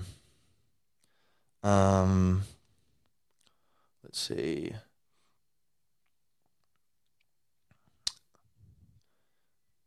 Yeah. Um. Well, you know, of course. Yeah. Read read books. Did I mention this? And watch movies. Just getting into someone else's story. Stories are very captivating, and we have our own stories running in our heads, and that's depression is largely we're thinking about the negative stories that our mind is cooking up for us. So maybe just getting into other stories. You could try that. Sometimes I know it's not you don't feel like it, but especially with movies where it's very passive and easy to do. Um, and that could be a way to allow some healing and transformation to come in, whereby these stories, if it's a good movie or a good book, these stories can have lessons um, that resonate with us and can help galvanize positive momentum in ourselves. Because a lot of depression and um, you know anxiety and negative kind of mental um, states or phenomena or streams or whatever are um, yeah, just negative momentum um, built up from. There might be some, say, you know, in myself, there was like a few things. I guess would be like I had a friend pass away when I was fairly young, and um, the, and uh, that was part of what then I, I was kind of plunged into like um, this sort of de- depression or but then it was also I grew very very close to my friend, so it was a bit of a rebirth and I was in many ways trying to emulate um, my friend who passed um, and uh, shout out to Curtis um, but then um, yeah I think that kind of opened up like oh, oh just you know angel of death kind of opening up oh my god wait life is you know can pass and like oh my god things can happen that I didn't think could happen. So then also it opened me up just to a general reassessment of my intentions with life, and then I was like, do I really want to be doing what I was planning to do? And so then I think, and then I think I maybe went a little AWOL, a little too far off the reservation in terms of bohemianism and just trying to have fun, and then maybe that kind of lack of purpose or grounding um, maybe hurt me more, and then I was you know discovering more and more things about the world. And then that was also probably a bit of a problem with anxiety and depression about feeling worried about the, the future of, you know, the planet and everything and, you know, my near and dear. Um, so that was to be my personal journey, those, these things. And then, and then a lot of that after that, these things, a lot of it after that was, yeah, maybe there's bad habits of, you know, doing certain, you know, partying too much or like not having enough direction in life or whatever it was or not exercising enough. I don't know. But a lot of it was just this negative momentum of like, oh, you know, these cycle or these processes, the whirlpool had already been turned on, or people had been running around in circles in the circular pool enough where there's just these currents. And then um, it seems like there was just a lot of momentum I had to deal with. And so um, I think that is a large part of the, the depression thing. And it's useful to recognize that it's not like necessarily that oh there's these bad situations that are coming up and you know but that a lot of it um, is actually just an energy that comes and looks for excuses to perpetuate itself and so uh, that's why it's very useful to step outside of the mind because um, that way if you just feel the energy without thinking you're actually kind of absorbing that energy you're kind of eating it um, and you're you're getting stronger and it's getting weaker um, but even just not feeding it you know the whirlpool is kind of slowing down a bit if you're not running on the ground, you know, getting caught up. Oh, I'm moving, I better run. I don't know, I don't know what this metaphor is. Who runs in a whirlpool by accident? But anyway, um, yeah, okay. So anything else straight up that people can use? Um,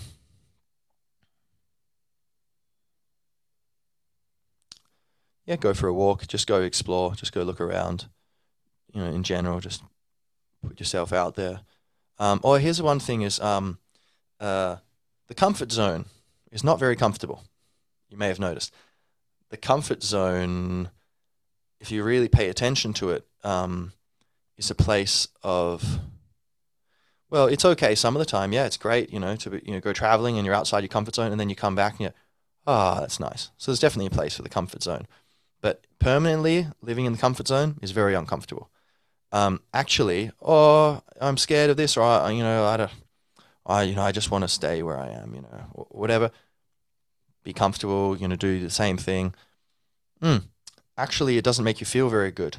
So, what's the worst that can happen by trying something new and just going outside your comfort zone?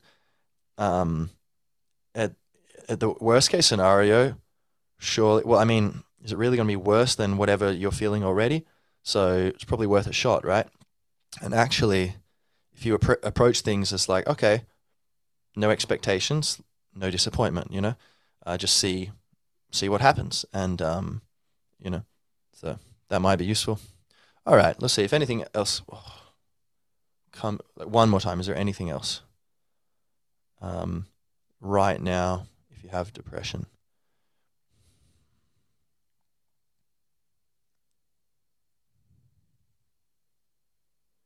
Well, yeah. Okay. One other thing is to embody a character. And so you can imagine, like I said, step outside yourself and imagine you're someone else. That's kind of just creating a little separation between you and yourself, and just in order to let yourself be here. But you can also kind of do a different thing. It's a bit similar, but embodying a character, like being like, okay, who's someone you admire? Oh, you embody, you admire this king from some TV show that you watch, or this queen, right? Okay, don't tell anyone, but just kind of act like you're them in the situations. Be embodying that character, the way they stand, the way they speak to some extent, you know, keep it subtle, you know, um, and just the way they hold themselves and see things and just be them, you know. Or you like Bob Dylan, all right? Be Bob Dylan. Or you like George Harrison, be George Harrison. Or Gandhi, or um, whoever it is, or your uncle, your auntie, you know. Just um, act as it, you know, take on their spirit and their energy.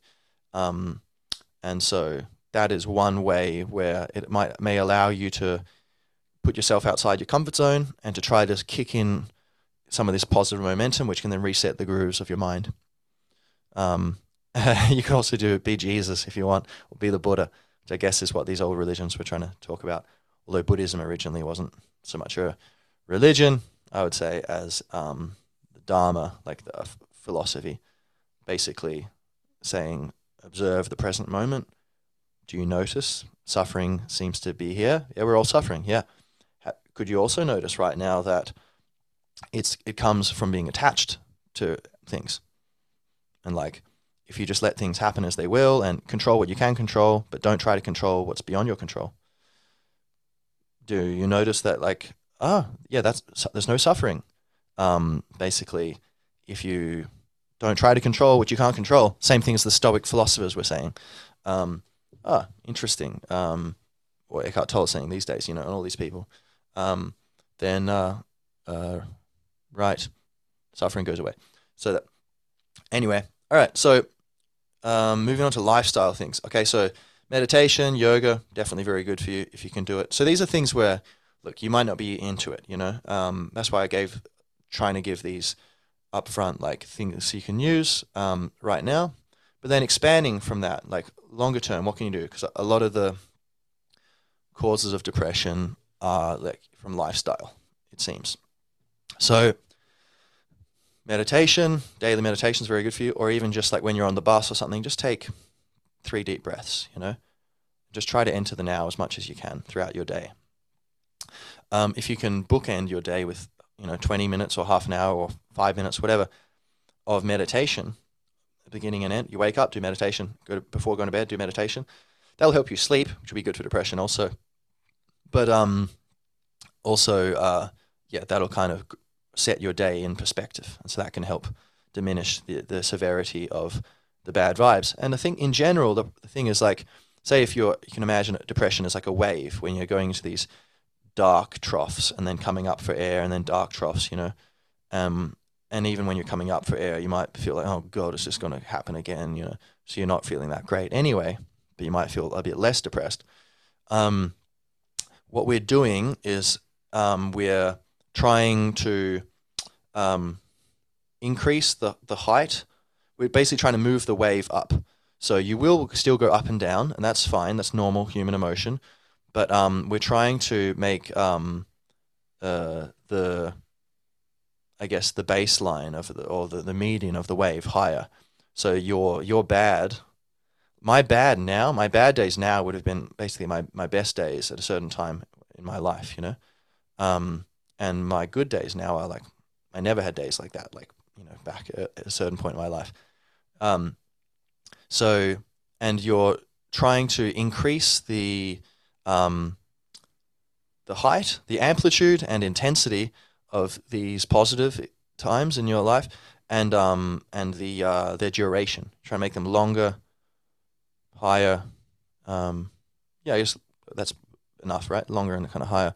Um, and then uh, over time, you know, you can find that um, the the duration a wave isn't a perfect metaphor because you know usually it's kind of uniform, but um, this squiggle, this divine squiggle of your emotion through life, um, you can. The, I think the goal, what we're trying to do with these lifestyle activities is, yeah, you're still going to be up and down, and you will still there will be many moments where it will be useful to apply those in the moment techniques just to get yourself out of the the gloom, but that overall we can make it easier for ourselves by kind of um, making this up and down process kind of at a higher thing. So like the worst things are not as difficult; they're easier to deal with. Um, but also that you know the peaks get higher, and that also um, in general the, the the high part of the wave, the peaks or whatever, are of longer duration, and that the negatives. So the negatives will be less intense and they will be uh, less lengthy. You know. And so we can do that through med- meditation, yoga, um, Wim Hof method, um, exercise, regular vigorous exercise. Um, you can start with something small, just walking or whatever. But what's very very useful is you know like um, yeah being able to do at least sometimes real intense exercise where you're like oh my god I'm dying, um, and that puts you in touch with this struggle. So that then in comparison to that, other things can seem kind of easy. And because it's voluntary, it's kind of like there's a certain pride to it, a certain nobility, a power, and you feel like you're in control of your destiny a bit. Um, so you have a bit more self-respect, perhaps. Um, being, I, I put myself here, and I'm doing it again and again. You know, you're a bit like a warrior, and you are a warrior. You're in a war for your own soul, for your happiness, and for your creativity, your ability to live the life that you want and to choose your dreams, and um, bring them to fruition, and enjoy the fruit, taste the fruit of your own dreams. Um, so, yeah.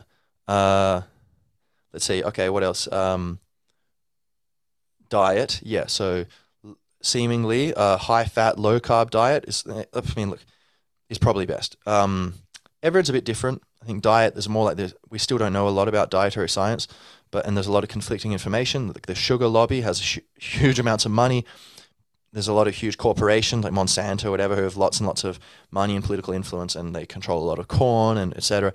There's a lot of funny business and shenanigans going on with um, dietary regulations and guidelines set by the governments and things. But um, basically, from what I can tell, I'd recommend fresh food, okay, like natural food, natural whole foods as much as possible. So, you know, if you can make hummus instead of buying it, make it yourself, you know. Have a blender, put some chickpeas with olive oil, salt, pepper, lemon, blend it up. Hey presto, a bit of garlic maybe. Um, and you have like the best tasting hummus you've ever had, you know. In general, um, it's very fun to be involved in the creation of these things anyway. And also it can get tiring if you're busy. But in general, especially when you're starting out, it's really, really fun. And um, but in general, and it'll go in waves, I think, where you can en- enjoy cooking more and if, so long as you're not too busy. Um, and even if you're busy. But so, but cooking, eating good food, right? Even if you're not cooking it, um, that will help you a lot. So fresh food, natural food, um, like uh, yeah, a, variety of fruits and vegetables. But meat also, as far as I can tell, is healthy. Like if it's coming from happy animals, right? Like they're eating, you know, say cows that are eating grass and they have a good life, and then they get killed. Some people would say that the, you know, like the stress on their psyche, you know, be, it won't be good. There'll be bad vibrations and it's not going to be good. They might be right. I don't know. Um, but as far as I can tell, that's healthy, you know, and um, you know, basically, believe it or not, fat doesn't make you fat. Um, carbs make you fat, and uh, sedentary lifestyle, of course, but like too many carbohydrates and so chronic inflammation. Um, so these un, kind of uh, unnatural, highly processed um, foods and other ingredients that we're eating. Um, that's kind of the main culprit. So getting rid of the vegetable seed, the seed oils, right? Um, and uh, you know processed food and limiting the number of carbs.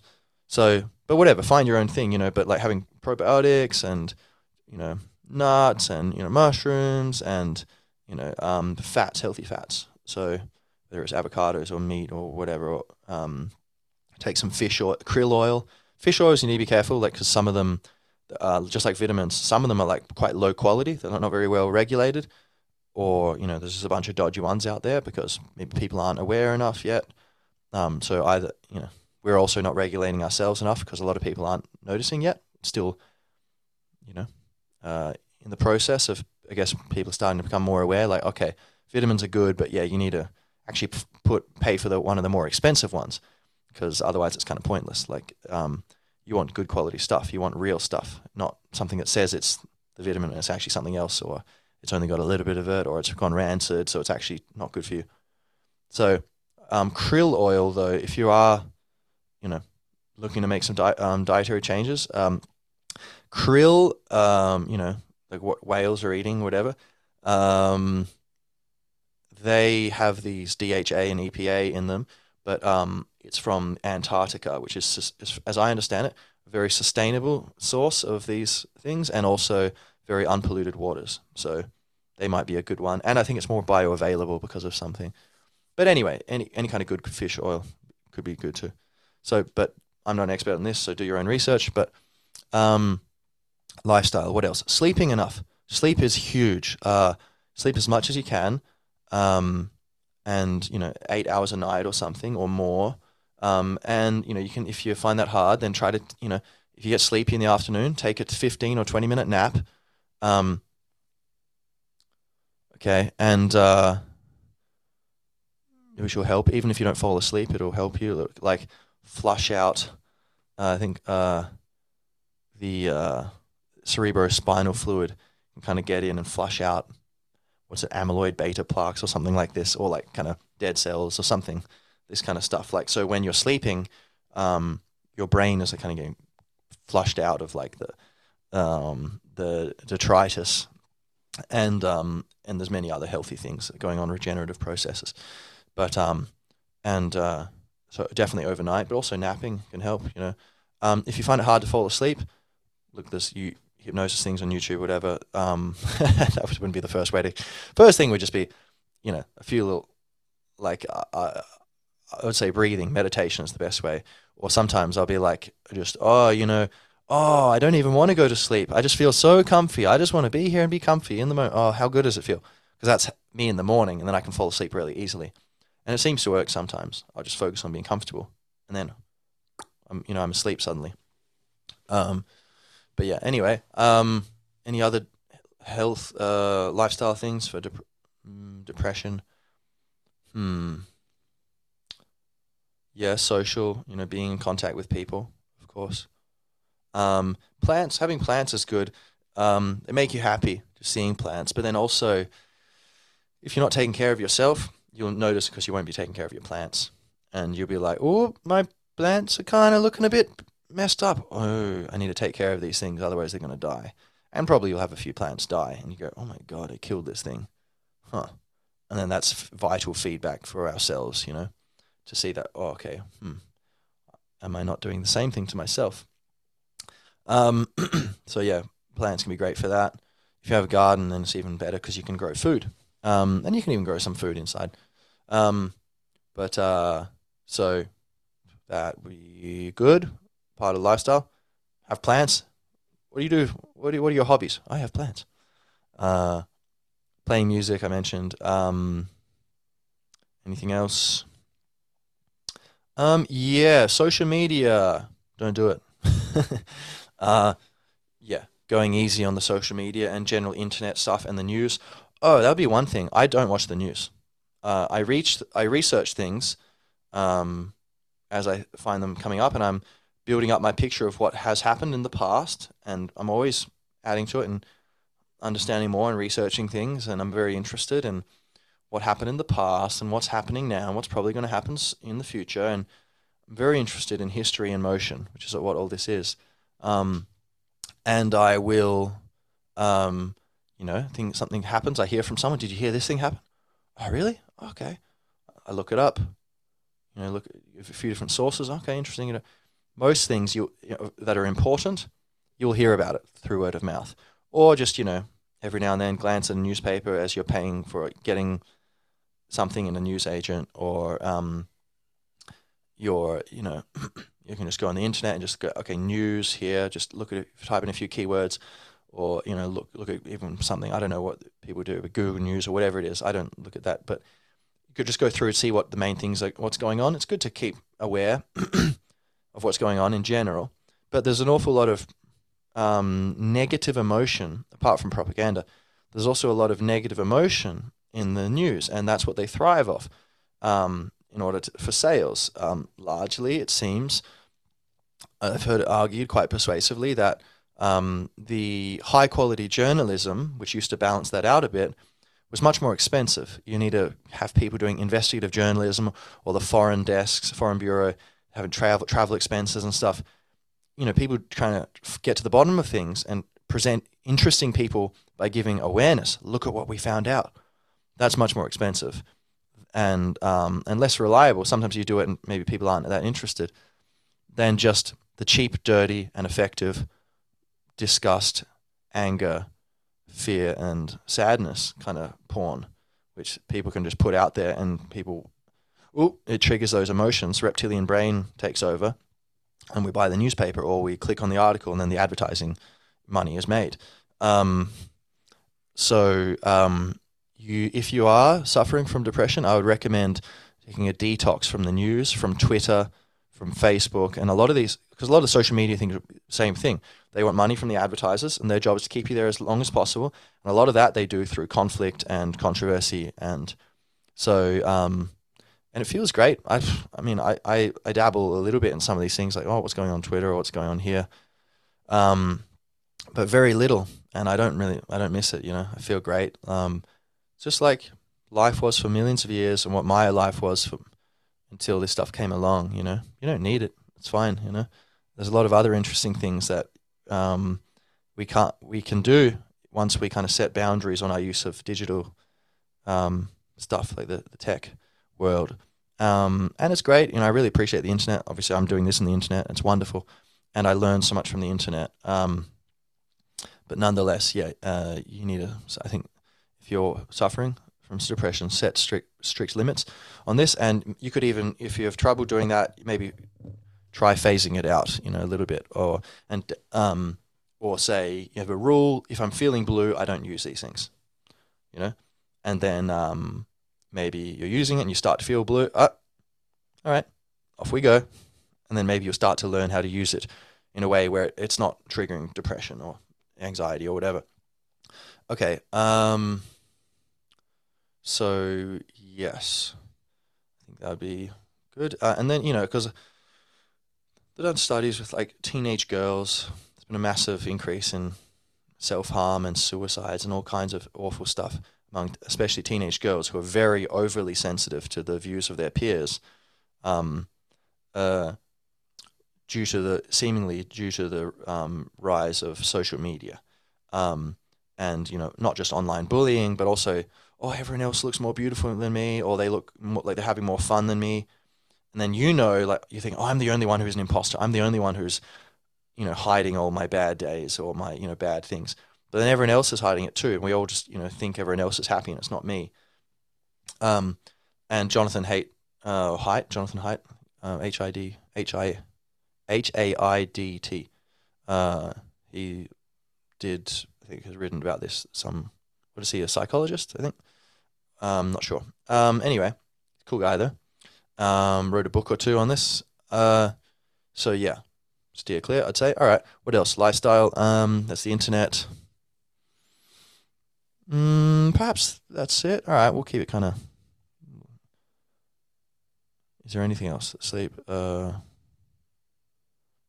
yeah, I mean, um, if of course, like having friendships and socializing, connecting with people, especially with people who will really listen to you. Um, and something Jordan Peterson said that I think is kind of interesting and very probably important is people who will share your sorrows or something like this. Like when you're down and out, you know, they want to see you. You know, they don't want to just they're not a fair weather friend but then also um, they will celebrate your successes and um, people who elevate you, you know. And that's not always possible. And sometimes there's friends who are a bit down on their luck, but, you know, we can help them and you might be able to resonate with them and just in terms of compassion and togetherness. But you want to make sure that it's not self destructive or kind of like, because that's another dark thing, of course. Like some part of us sometimes is addicted to suffering. Um, I would say more specifically, it's actually our false self that we think we are is addicted to suffering. This we'll get into in a moment with spiritual kind of stuff. But you could say either if you b- believe in that sort of thing or you can see that kind of thing, then you could say it's the parasite or the false self is addicted to suffering and uses it to perpetuate these stories, which allow it to think all day, so that your soul is asleep. Um, uh, or you could see it as like yourself. Um, can you I don't know, perhaps you can notice that there is this part of, I definitely notice it myself, this part of me which wants to suffer. It wants problems. It's satisfying in some weird, dark way. Um, and I've met a lot of people who I've confessed that to, and they're like, "Yeah, me too." No one talks about it. but yeah. Anyway, um, so that's careful self sabotage and you know self um, flagellation emotionally. Watch out for that. You know, um, be honest with yourself and be, be careful not to be doing hurting yourself. You know, um, just because it feels familiar or whatever it is. You know. Um, all right. So what was I going to say here? Um, uh, one more thing about lifestyle. Happy lifestyle. Um, uh, for depression. What was it? Oh, you know, you must know because you're not thinking as well. You're just you're kind of listening. Maybe you're thinking as well. I wouldn't want to. I don't mean to offend you. Of course, you're thinking, but um, but yeah. Uh, I suppose it was something which you probably get the idea of anyway. Hopefully, I finished the thought enough. Um, so, oh, social, you're right, social life. Uh, yeah, oh yeah, I didn't finish the thought. Good. Um, so, but people who, um, I, idea, you want to make sure there's not people who are pulling you down. If the people where in general, they're like, you know, pulling you down and you're feeling happy and they're not able to, they're kind of almost like the crab pulling the other crab back into the pot to boil together, then yeah, time to move on. And even if they're your friends, you can set limits. You've got the right to do that. Um, and everyone has the right to do that. And um, so we're sovereign individual beings, you know. And uh, if your friends, if you're with friends who don't really um, like the new you that you're trying to create, or they, they're not really interested in you kind of becoming healthy, and they might think, no, how could you be healthy with this messed up world? And maybe they're not taking responsibility for it, and in some, for whatever reason, they're caught in the mire of you know, um, depression, and maybe justifying it with reference to external things, which I would say is an excuse, unfortunately, and be very careful about that. Um, not to do it yourself or to fall for it with others. You can give them compassion, but not in, not con, you know, kind of encourage that and be like, oh yeah, you're right. No, be like, hmm, yeah, I see what you mean, you know, but you don't need to agree. Um, and you might even tell them, you know, if they say it a few times and you're a friend, I would say, well, what about this? Offer them the kindness of another perspective that they can. It's a door. Hey, look, there's a door. Do you want to go through it? I think it leads to a lessening of suffering. And if they're like, fuck that door, man. But, all right, cool. I told you anyway. Don't say I didn't tell you. Um, uh, but yeah, then perhaps it's time to move on. And I think we only need really one good friend. That's all you need. And ultimately, you can be that friend. But I think, you know, we are social beings. And so one good friend is really all you need. Um, that's worth a hundred, you know, half friends or fake friends. And um, someone who will listen to you and be honest and allow you to think together so you, you've got two different perspectives, and you can kind of help each other, um, give each other the gift of an outside perspective. Um, but yeah, but social life is very important. And you know, if you can't find these people, yeah, finding some sort of way to connect with people, even on a, like a more shallow level, is all good, you know, and it's cool. Um, but just be aware, like, is this raising me up or not? And ideally, it should be raising you up while you raise them up. And a rising tide raises, lifts all ships or whatever, you know. Um, but yeah, social life. Um, and okay, so and of course, like love, like uh, romance is a wonderful thing. Um, but don't expect that to be the savior and to be solving all of your problems.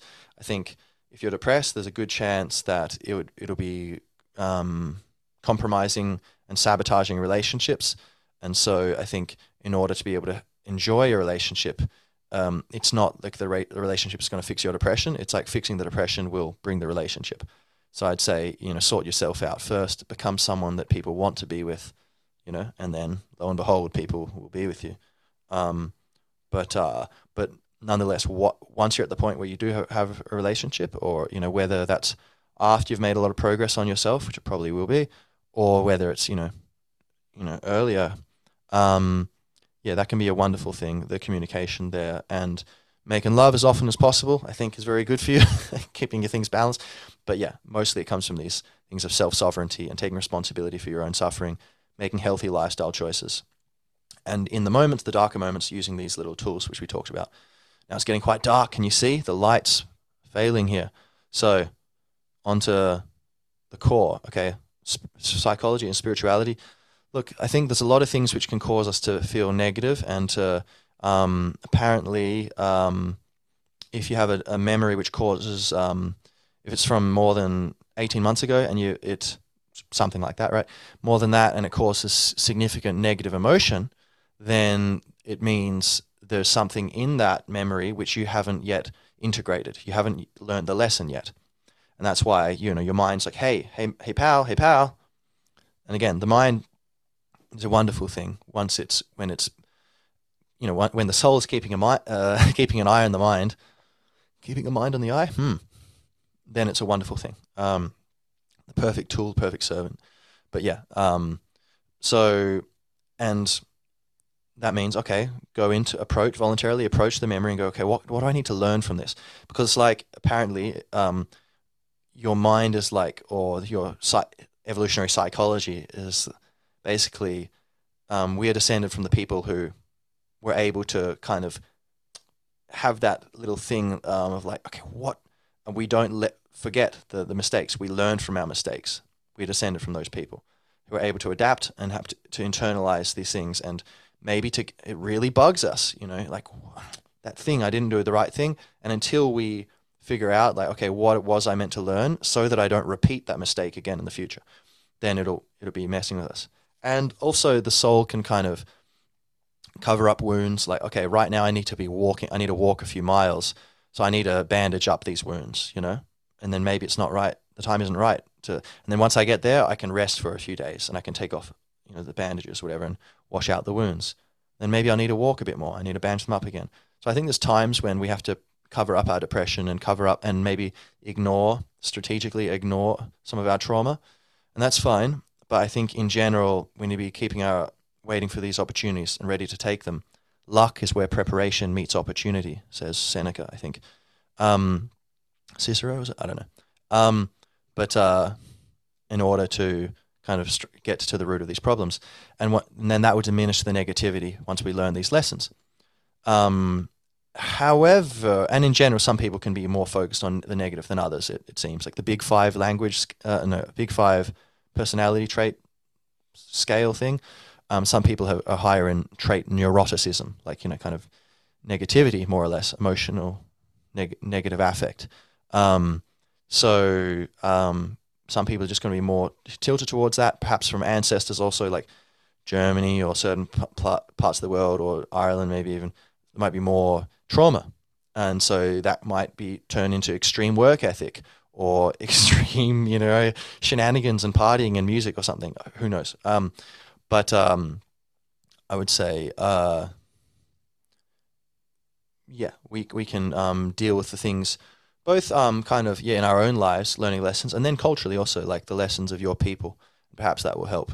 Um, but even if we do all of these things i think um, uh, and we learn how to be as positive as we can and to focus on the you know control what you can control you know let be easy breezy with the rest um, and you know um, oh i can't control what people think of me so that's fine. I'll just be the best self i can be and you know whatever um, and see the best in them or you know whatever. Um, there's even if we take care of all these things psychologically there's still the spiritual um, core of the issue which is not just in the mind but in the relationship between your, the consciousness and the mind. So you are consciousness you are the soul i am the soul and um, we so this is where some people will be like oh i don't know i don't know about all that you know. But i'll say it because I do, I do believe this is the core of the issue. And you can probably not you can probably get yeah i think you can transcend depression and still and without this spiritual stuff. However um, you will not be able to transcend suffering completely. Um, and you will still suffer probably you know regular you know sadness and frustration that kind of thing um, whereas with the spiritual knowledge which i'm about to just mention briefly you could look at episode 7 awakening for kind of more detail about this um, basically, I think you can um, massively diminish the intensity of and the regularity and the duration of the negative parts of the wave form of your emotions. Um, and eventually you can completely end the negativity where you will have negative emotions some, sometimes, but it won't, um, it won't be having the same. What could we say?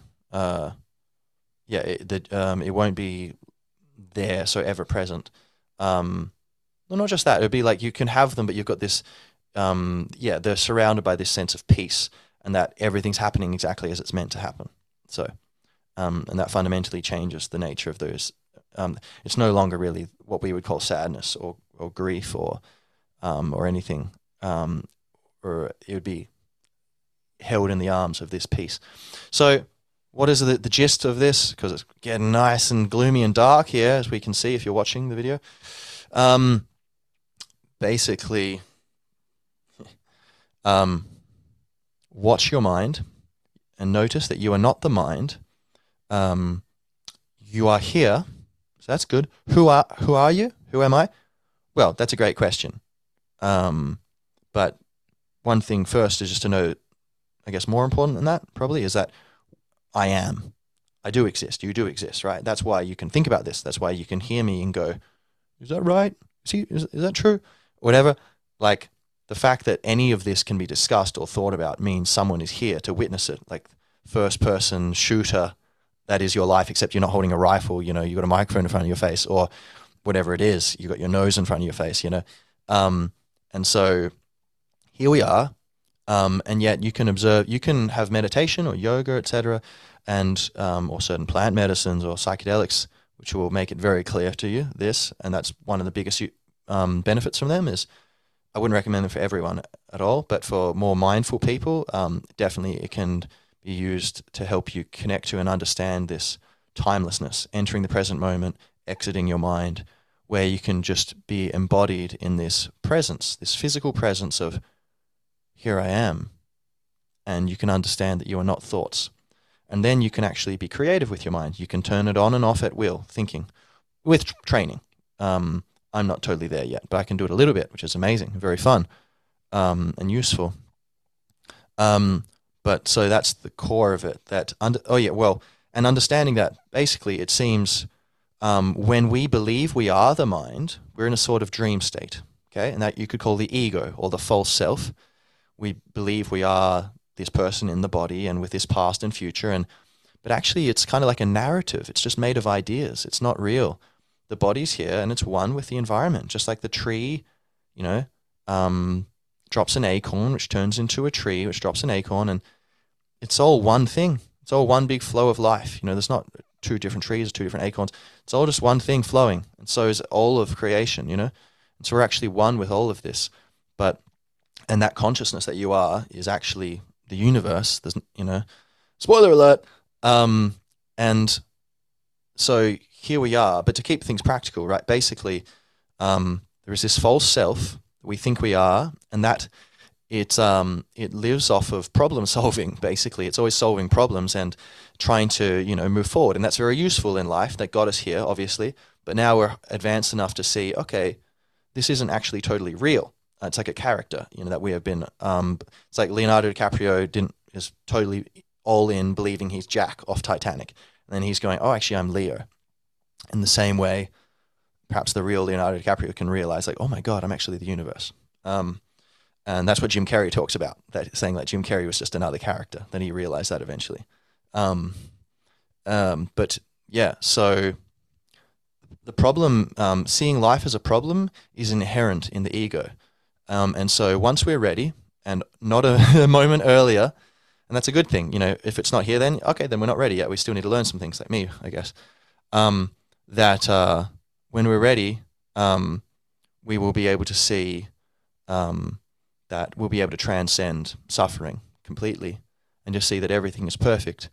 But it, it requires this um, awareness of that the thoughts in my head are not me, and that um, here I am. And some things might seem pretty weird, pretty weird and unfamiliar and strange, but actually beautiful and very, very peaceful once you connect to it.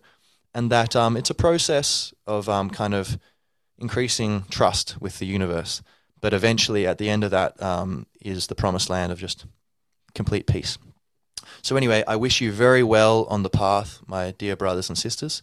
And um, it's a bit dark and gloomy here now, but I hope you can also likewise see with me the glowing light of love. All right. Uh, see you next time.